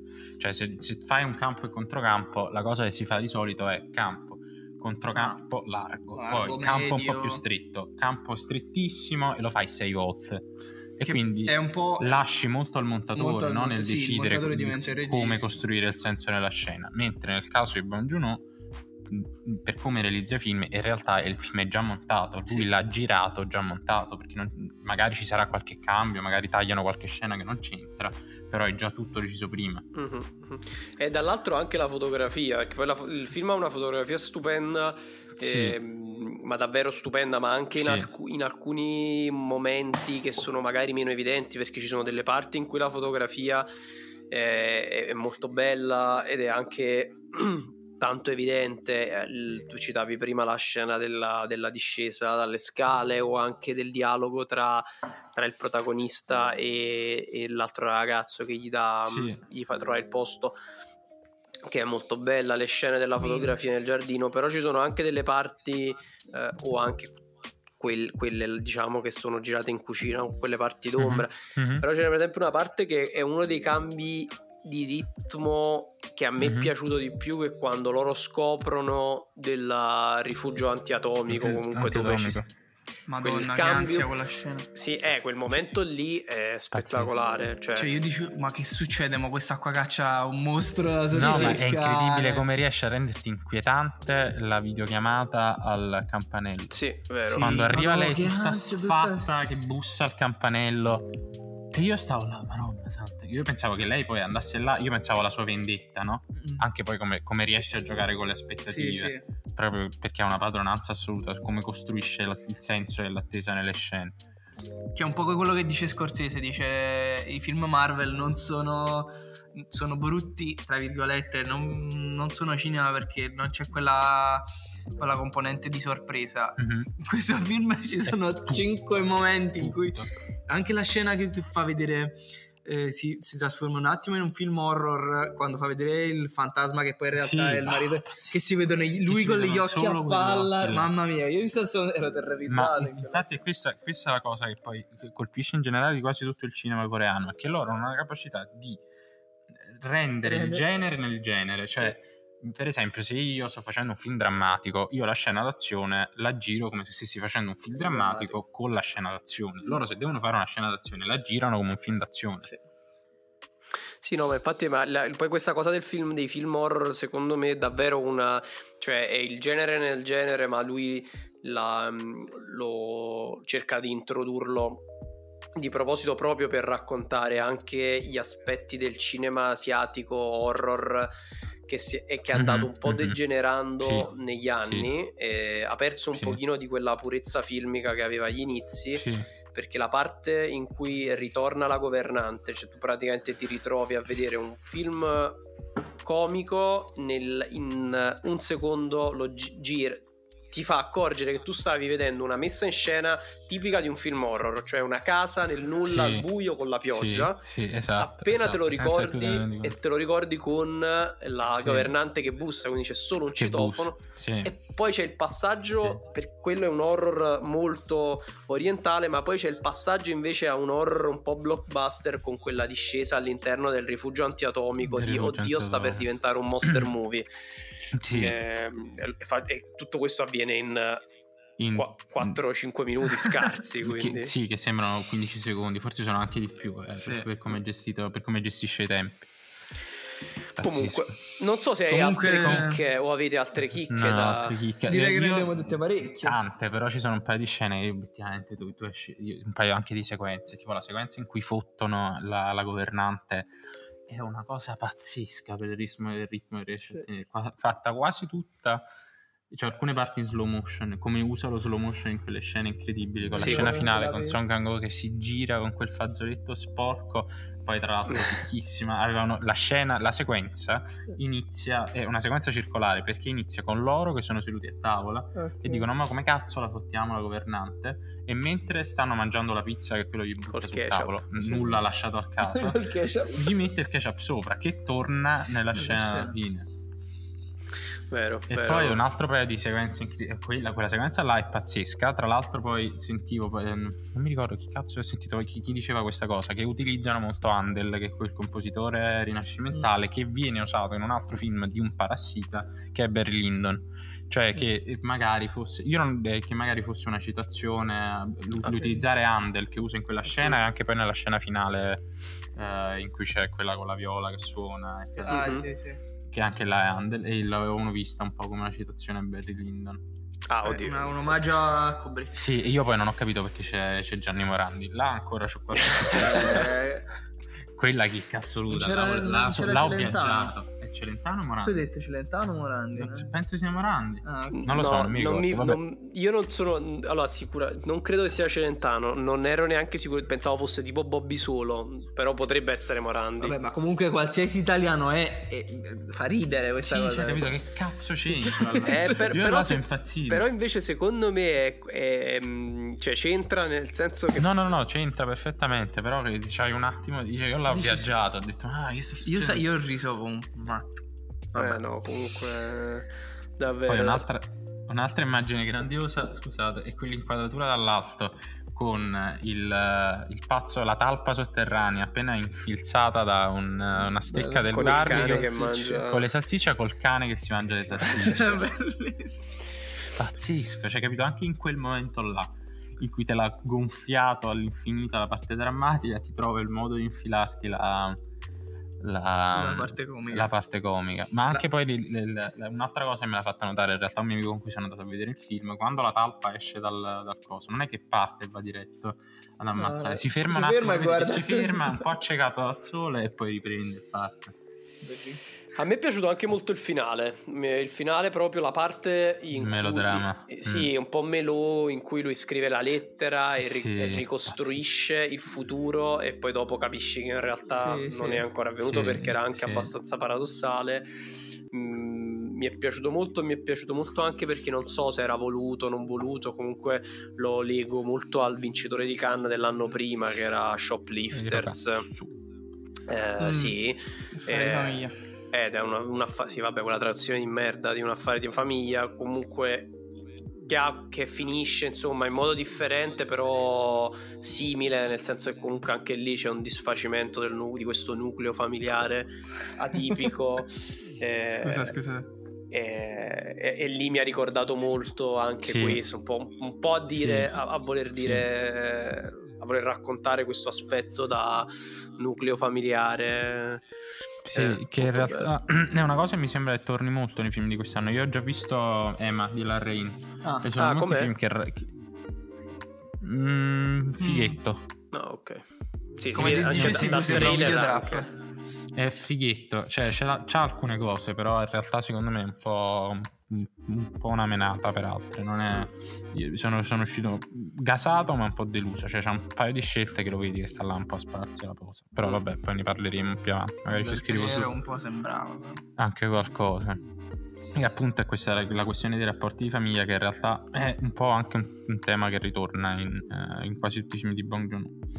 Cioè anche in Ghost in cui in realtà usa una struttura di genere, in realtà è la Mm. storia di una famiglia. Già, mm, pur trattandosi di una famiglia un po', un po' espansa, è sempre un film in cui si cerca, anche il- si cerca la famiglia e questo, vabbè, questo probabilmente è il film in cui più, più Più sì. pienamente viene fuori questo tema Sì, Cioè, vabbè, ma, anche in Mother. Sì, ma infa- anche in Mother se- immaginavo, ma poi è che poi il tema proprio di, di tut- quasi tutta la cinematografia invece di Coreda, di Rozaku, del, Sì, del regista sì, di, di un sì. affare di famiglia, cioè proprio il tema centrale è quello della famiglia, ma la, la questione familiare eh, è molto centrale nei cineasti, tutti i cineasti orientali, perché a loro modo, che siano i coreani, che siano i giapponesi e i cinesi da una ventina d'anni, ehm, il concetto di famiglia e come questo poi viene, viene espresso a livello sociale gli ha permesso davvero di poter eh, indagare moltissimo su- sul, sul singolo, sulla singola persona. Mhm. Comunque, eh, tutte cose veramente interessantissime, quindi si potrebbe rimanere a Eh, io parlare. ne qua. parlerei per un'altra ora e mezza Sì, ma eh, stiamo, stiamo finendo la terza mezz'ora, blocco di mezz'ora e vedo che il buon Valerio Il buon Valerio sta. Vorrebbe rientrare. Ah, sta no, giocando a Call of Duty. Io, io colgo l'occasione per consigliarmi e consigliarci un film ehm, che è uscito l'anno scorso, 2018, e si chiama Burning, che è di un altro regista coreano della stessa generazione di Bong, che è Lee Chang-dong, Ah, sì, sì. è un film... Ma lui gli diceva una nonchalance assurda che è coreani. un film che in realtà per alcune tematiche mi sembra sia molto... ho visto il... Il, il trailer l'ho anche letto in qualche recensione questo parallelo quindi boh, la, la consiglio qua anticipo la sezione consigli però me lo, me lo autoconsiglio anche perché non ho mai visto Io non l'ho, film non l'ho visto. di Shandong. Avevo visto, ma è uscito poco fa al cinema in È Italia. uscito, sì, è uscito a settembre. Sì, è Era la- uscito nel 2018, ma è uscito a settembre. Con l'attore, uno degli attori che faceva The Walking Dead. Esatto, sì. Chi è Che- coso? eh, Steven... eh, Steven Yeun. Steven eh Yeun, sì, sì. eh, no, Glenn Henry. sì. Eh, Sì, ok. sì, sì, sì. Ok, ehm, allora io direi di fare l'ultima brevissima pausa. E, E poi facciamo ritorniamo rientrare, con il nostro buon- Valerio. Facciamo un velocissimo cialtronometro, un paio di consigli. E, E poi parliamo di Parasite. e poi parliamo di Parasite. Di Parasite e Irishman 2. Vabbè, Pausa, pausa, pausa. Rosina.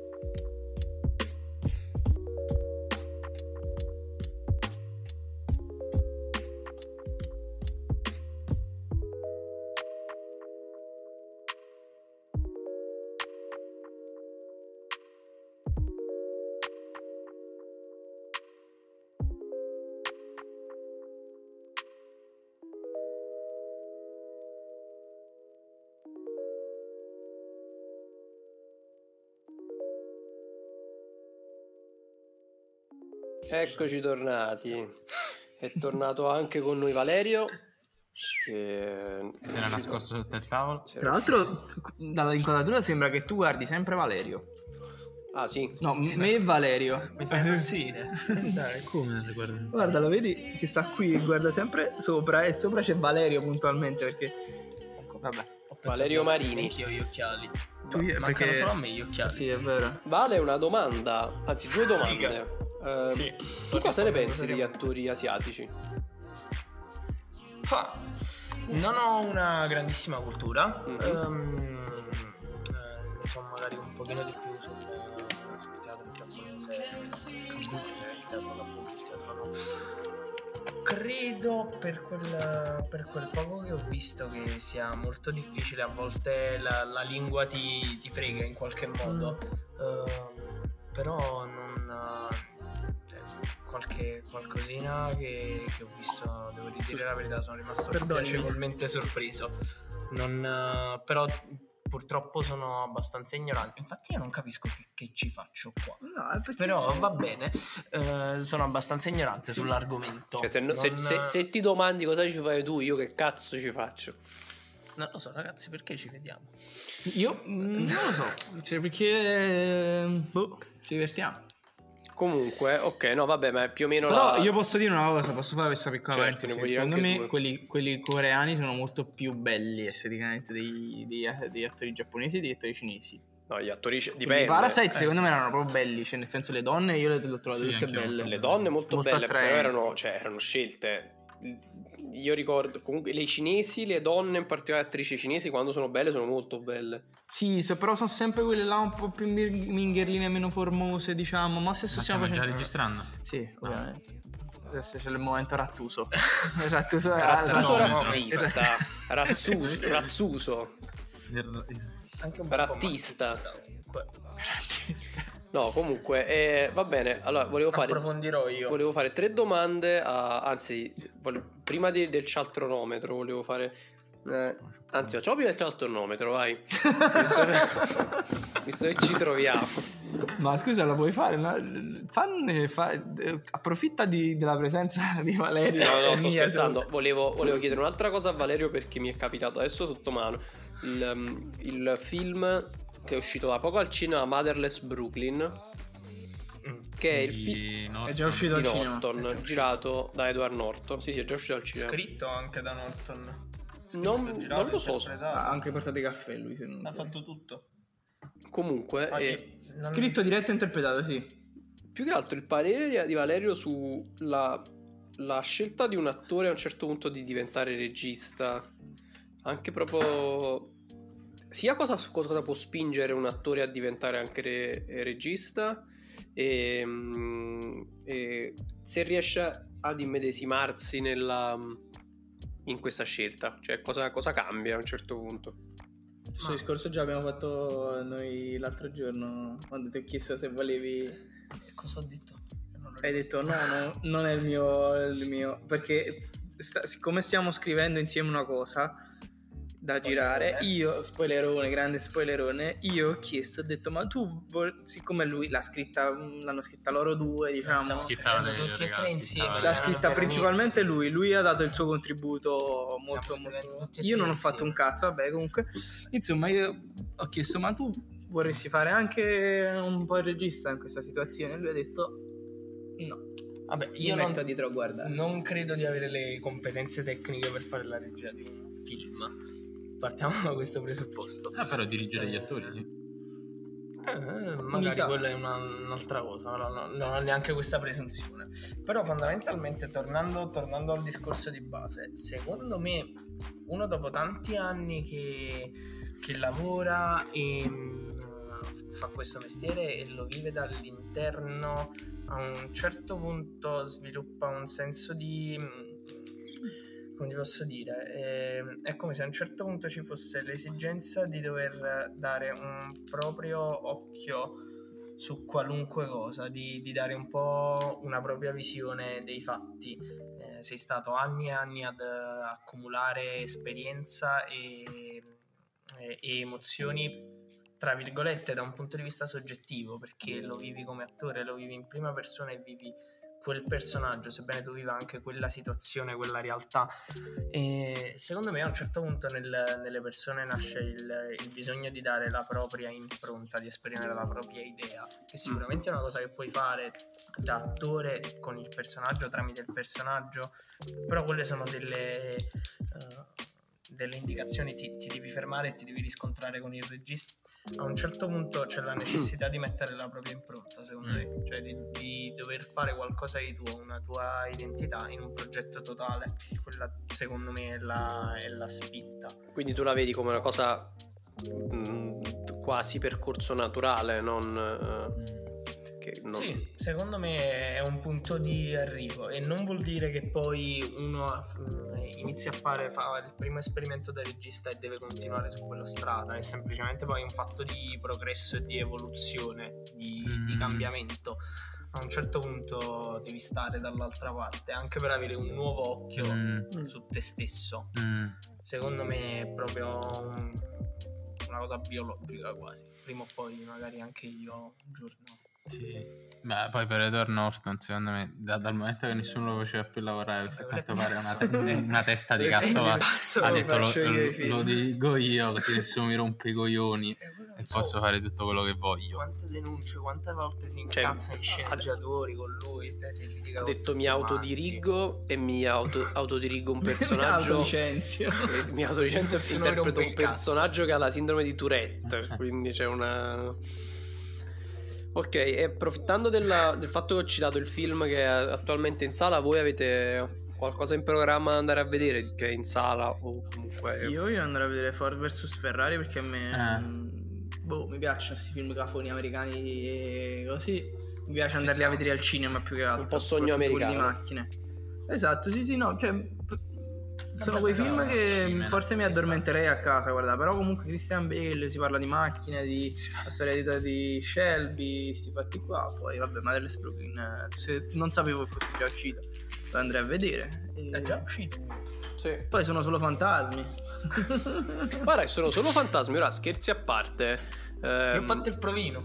ah ti hanno fatto il provino preso. e ad, ad occhio credo che non Eh, sia andato come, pre- come speravi Sono.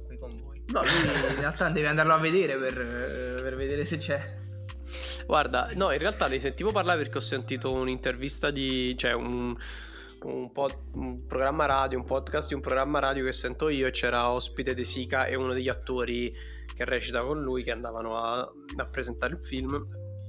E, e lui, racc- vabbè, De Sica insomma lo, lo raccontava, se vedi il trailer sembra quasi un cinepanettone, però lui diceva in realtà non è proprio un film eh, solo comico, se direi più Mario Bava che, che Ghostbuster. Veramente. Sì, ehm, però eh, il film è girato tutto a Napoli, in particolare alla sanità, e, e da quello che ho capito c'è un sacco di... c'è una parte consistente, eh, il suo- la sua ossessione si, si gioca sulla sua Napoli. continua ossessione nei confronti del padre, questo rapporto col padre, Ah. quindi potrebbe essere anche un film un po'...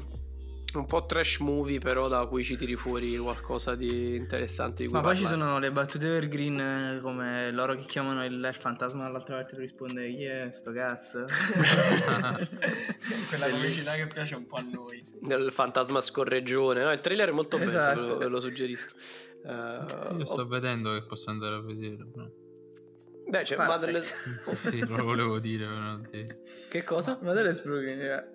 C'è Parasite, non so se, se ti Adam interessa. Driver, Scarlett Johansson. Ah sì, che esce su Amazon Prime.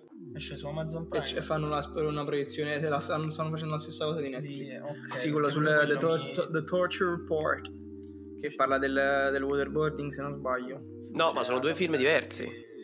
Cosa? Quello con Adam Driver e e Scarlett Johansson e quello con Adam Driver che parla della, della CIA. Sta faticando, eh, Adam Driver. Sono- Ah, ok, allora il, secondo, fosse il secondo è The, The- The Report che poi, oddio, non so se anche non so se anche in quello c'è a Scarlett Johansson. Scarlett Johansson. No, non mi Tu pare. quale di intendi di film? Che- di che parla? Quello della Eh, coppia. Quello della sì, coppia, però quello è di. Netflix. È pro- Ah, prodotto e distribuito ok. da Netflix. E non credo che andrà, o forse sì, andrà anche al cinema. Mentre The Report è di Amazon, va il 27, mi pare, al cinema. No, va, sta ora al cinema e il 27 esce su Amazon. Storia di un matrimonio. Storia di un matrimonio. Storia di un Storia matrimonio. di un matrimonio. Che poi potrebbe essere una forma di tortura. del waterboard. Sinceramente Momento simpatia! Ehm, ok, allora io direi cialtronometro volantissimo. Volantissimo a, a Federico. Fede, quale preferisci tu? Ti ti faccio anche scegliere. Vabbè, abbiamo parlato di attori e registi, facciamo Takeshi. Ok. Kitano.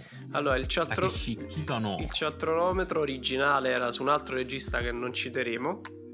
Perché No. sennò ci denuncia. Ci Eh, citerà lui. se- ehm, e invece quello che facciamo è su Takeshi Kitano. Che ne pensi di Takeshi Kitano? Allora, Takeshi Kitano, ov- entrambi i cialtronometri, come al solito, sono cattivissimi. I cialtronometri di Chicco, perché detti all'ultimo secondo su sta roba. Sì, allora, eh, Kitano ho visto, penso, tre film. Dolz, che è quello che ricordo meglio e forse anche quello che mi è piaciuto di più, che è una... Alla fine un film romantico per alcune cose, molto molto suave e delicato. Poi c'è Violent Cop, che è il suo primo film Mhm. quello più sporco e cattivo. E poi ho visto uh, Zatoichi, che è quello sul Bellissimo. che, Che- è fighissimo. Che è molto Samurai. bello. sul samurai cieco. A me i suoi film divertono tantissimo, penso sia... eh, Non ho visto i suoi ultimi, è da un- eh, penso l'ultimo... Dolz, no, forse Zatoichi è dopo Eh, Dolz, forse del sì. 2003, quindi io non, non- non so che cosa ha fatto negli ultimi 16 anni. Beh, oramai è vecchio, eh. È anzianotto, mi sa. Ce li È ha anzianotto, anzianotto. del Sì, del 47. 2003. Oddio, nemmeno, nemmeno Sì. tanto. Bellissimo sto film. Il Zatoichi è bellissimo, io penso abbia fatto dei film pazzeschi. Tutti, tutti i film che ho visto suoi eh, sono pazzeschi. Me, sul cialtronometro, nonostante la logica fallace Del genio cialtrone. del genio cialtrone, questi binarismi forzati che io detesto, è, è un genio. Sì. È un genio, dai. Sono d'accordo. Si Eh, anzi, in realtà il, ehm, il cialtronometro, che è molto saggio, che è un- è un'entità a sé, li ha- aveva scelto questi due registi. L'altro non lo citiamo, però in particolare Takeshi Kitano per due motivi. Uno, perché sono espressione comunque di- della- del cinema asiatico. Takeshi Kitano appartiene anche a un'altra generazione Sì, rispetto sì. a quelli di cui abbiamo parlato, ma anche perché si collega anche al primo punto, che è quello di The Irishman, perché Takeshi Kitano invece è proprio un regista che ha parlato di sé in tantissimi film, cioè ha proprio raccontato il chitanesimo attraverso il chitanesimo, nello stesso mm, Il chitanesimo mi fa troppo Sì. vedere. il Ecco, chitanesimo. per... sì. Chi- il chita morto. Il chitane- Comunque, eh, ed è uno che ha parlato molto di sé proprio Ah, anche. anche. Scusate. No, no, dici, dici. No, no, no, niente, niente, parlavo, pensavo ad alta voce. Lui è tipo, sai quando fa- fai le interrogazioni e non hai studiato e ti metti le cose sotto, sotto al libro. No, co- co- co- Stavolta si vede. Lo eh, stesso sì. Zato Stavolta mi Ishii. sa che si vede. Lo stesso Zato Ishii è un film eh, in cui lui praticamente parla di sé, cioè parla di, anche di alcuni, alcune sue morbosi, alcune sue... Ok, E poi eh, vabbè, non ho detto che è forse il più genio di tutti perché lui è la- il presentatore, non so se è l'autore di Takeshi's Castle. ah, Ah, vabbè, sì, vero. veramente? Eh sì, Ma che dici? Per questo si chiama così? Penso uno dei programmi No, vabbè, che genio. Madonna. Aspetta, ma chi è che, chi è che lo, che lo commentava di la, la, La Jalappa. la Jalappa? Oddio. No, ehm, Bellissima questa cosa. il, il trio Medusa. Il trio Medusa. Il trio- No, in realtà ha avuto diver- diversi commentatori. Madonna, bellissimo Takashi Castle. Perché non lo fanno più? Eh, Ma no, sì. Eh, Ne fanno, fanno un'altra Fanno una nuova versione. trasmissione Però, però com- figata, comunque lui è stato, cioè non so se è stato autore di tutti, tipo dal, in un periodo è stato autore, poi dopo probabilmente t- t- tipo ha venduto i diritti o se erano suoi, comunque ha fatto proseguire. Lui ha ideato e è stato autore. Mm, Però dopo un po' si era rotto il cazzo secondo me di farlo. Ok, eh, mm, allora benissimo, mi è piaciuto molto questo cialtronometro. Eh, an- andiamo Grazie. verso andiamo, andiamo verso, verso la via. Eh, vorrei se Giorgio si- ci suggerisce un bel, un bel cortometraggio da vedere domani in pausa pranzo. Bello. Posso- Bellino. Mi, mi- ah, vai, vai, vai. Vai, consiglio uno vai, dici, io. dici, No, dici. dici prima tu. Ma Prima tu tu, devi tu. consigliare un cortometraggio o un No, documentario? perché ultimamente ho visto, ho visto ieri, ho visto 5 cortometraggi e Ah, quindi vabbè, ce ne ho cioè, belli freschi. Allora vogliamo invertire io Parasite consiglio un documentario e tu consigli- due. Va bene, va bene, va bene. Possiamo far fare a lui un corto, anche se io già avevo il corto pronto, però... Vabbè, dai, allora facci- pure pronto tu? facciamo che Allora, io consiglio due corti su Vimeo, due. Ok. Il primo è uno dei primi corti di Robert Eggers, Ah, si chiama. Brothers. E che è una roba che ha girato. Tra l'altro usa sempre lo stesso font, a quanto vedo. Usa sempre lo stesso font, Sempre lo sì. Sei innamorato. che è questo corto di 10 minuti Mm. e racconta la storia drammatica, insomma raccor- eh, ra- racconta il rapporto fra due fratelli, quindi brothers. E un altro che ho visto che è fighissimo è di questo tizio olandese che si chiama Sam De Jong che fa questi eh, cortometraggi un po' Wes Andersoniani per alcune cose che si chiama Malaguti Phantom. Malaguti Phantom è la storia Di quello... di questo di sto tizio ehm, Ma la Gusi non è una moto sì, eh, di- no, in realtà è di un motorino. È un tizio che fa, insomma, è questo tizio che va col suo Malaguti eh, da questa stranissima eh, compagnia che fa dei salti tipo su una dunetta minuscola. Eh, è folle, ragazzi, è folle. Ed è sostanzialmente la storia di sto qua che deve farsi il suo Malaguti truccatissimo per, fare, per entrare a far parte di questa compagnia di bikers. Ed è girato eh, questo stile molto piatto, molto andersoniano. Cioè, simmetrie, cose. simmetrie, cose eccetera, ma c'è anche sto lato un po' weird e anche diciamo, un, un po' di rimandi a Crash di Cronenberg perché lui a un certo punto se so scopa sto Malaguti, cioè c'è sta, sta scena in cui lui lo trucca deve truccare il Malaguti Cosa? e poi il- il- ognuno di loro ha diciamo una, una canzone eh, signature che sono questi pezzi anni 80 ah sì perché c'è anche sto, sto vibe anni 80 e è girato il protagonista è questo ragazzo penso abbia avuto un incidente e c'ha il viso completamente bruciato Mm. E c'ha un paio di scene fighissime, ma proprio fighissime. Tipo c'è una scena anche un po' gore in cui lui si buca le orecchie da solo e si infila, gli esce tutto sangue e pus dalle orecchie e si infila questo... sì, no, ma è pazzesco. Dopo, dopo ce lo vediamo perché è fortissimo, anzi ve lo, ve lo faccio vedere un paio di immagini così a volo a volo. Vabbè, le possiamo mandare tanto queste anche qua. Sì, Poi magari lo facciamo come il vedere. super 8.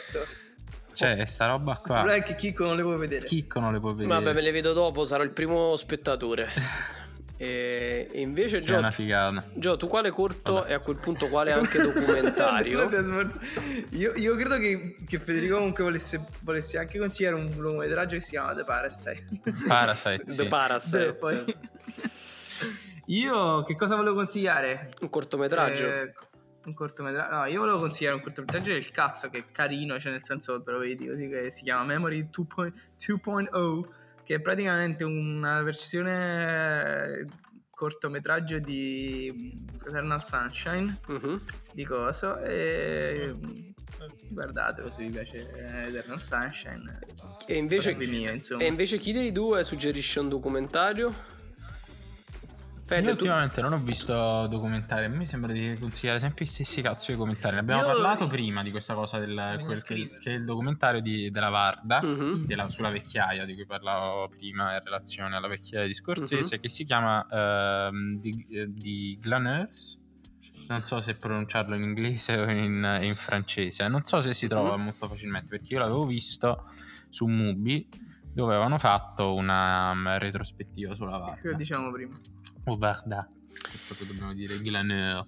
e Glaneurs. io invece volevo consigliare come documentario ah io volevo consigliare quello là che dicemmo poco tempo fa di, sul Fire Festival che sta su Ah, Netflix vero. quello è Figo. fi- cioè, come documentario divertente. commerciale, divert- molto divertente e molto godibile, anche perché ti fai. Ci sono due o tre scene che io ho riso proprio. È quello di Netflix. Sì, sì, quello Ah, di. Netflix. E consiglio quello. Tu consigli. Io ragazzi consiglio di seguire qual- qualcosa di diverso da questo Consiglio di seguire qualcosa di diverso da questi quattro scoppiati. Andate, andate a drogarvi.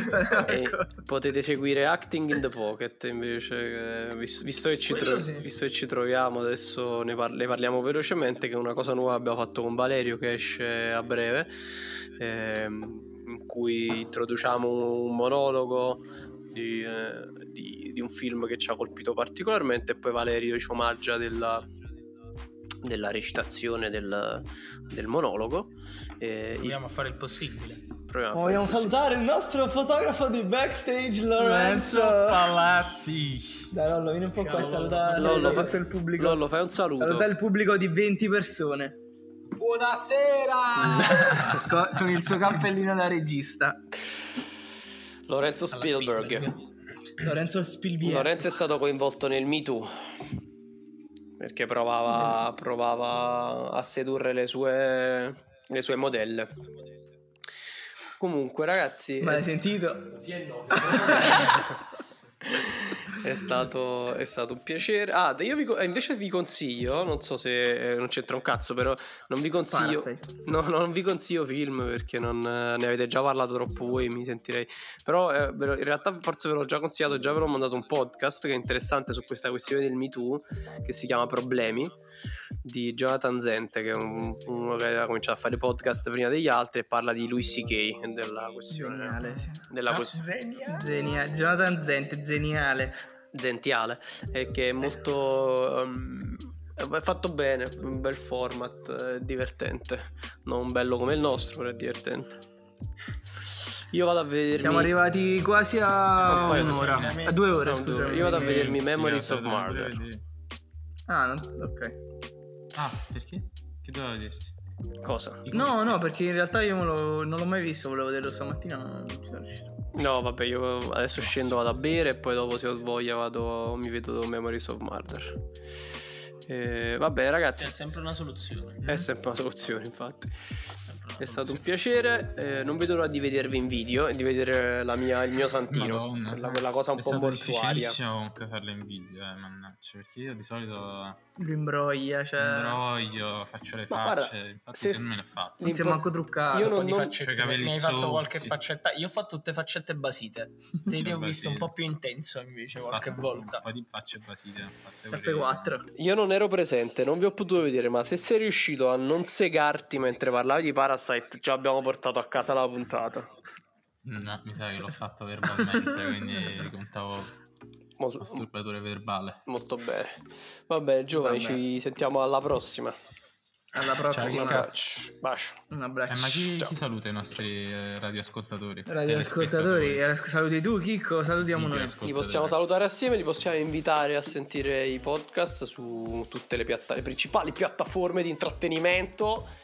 Eh, Spotify, prima, nel- Music, prima. Spotify perché ci piace il verde, perché è un po', è un po' leghista e quindi è un po' Eh, Perché è il simbolo dei dollari. filo governativo del prossimo governo, eh, di quello che riuscirà a aprire gli ospedali anche nel weekend. Il- però tutti i podcast li trovate sullo spaccone.com, che è una rivista dove troverete a breve anche una recensione di Parasite. Cioè nelle, nelle prossime ore. Fra un paio di mesi. nelle C'è prossime ore. metabolizzare. Anzi, no, vi rimando eh, alla- un'altra, la mia recensione sugli spietati, dove mi sono firmato con un altro, eh, con un altro nome. L'ho già fatta, però, però per un altro sito. Va La bene. concorrenza. Per la concorrenza. Ciao ragazzi e ciao a tutti gli Ciao, ciao. ascoltatori.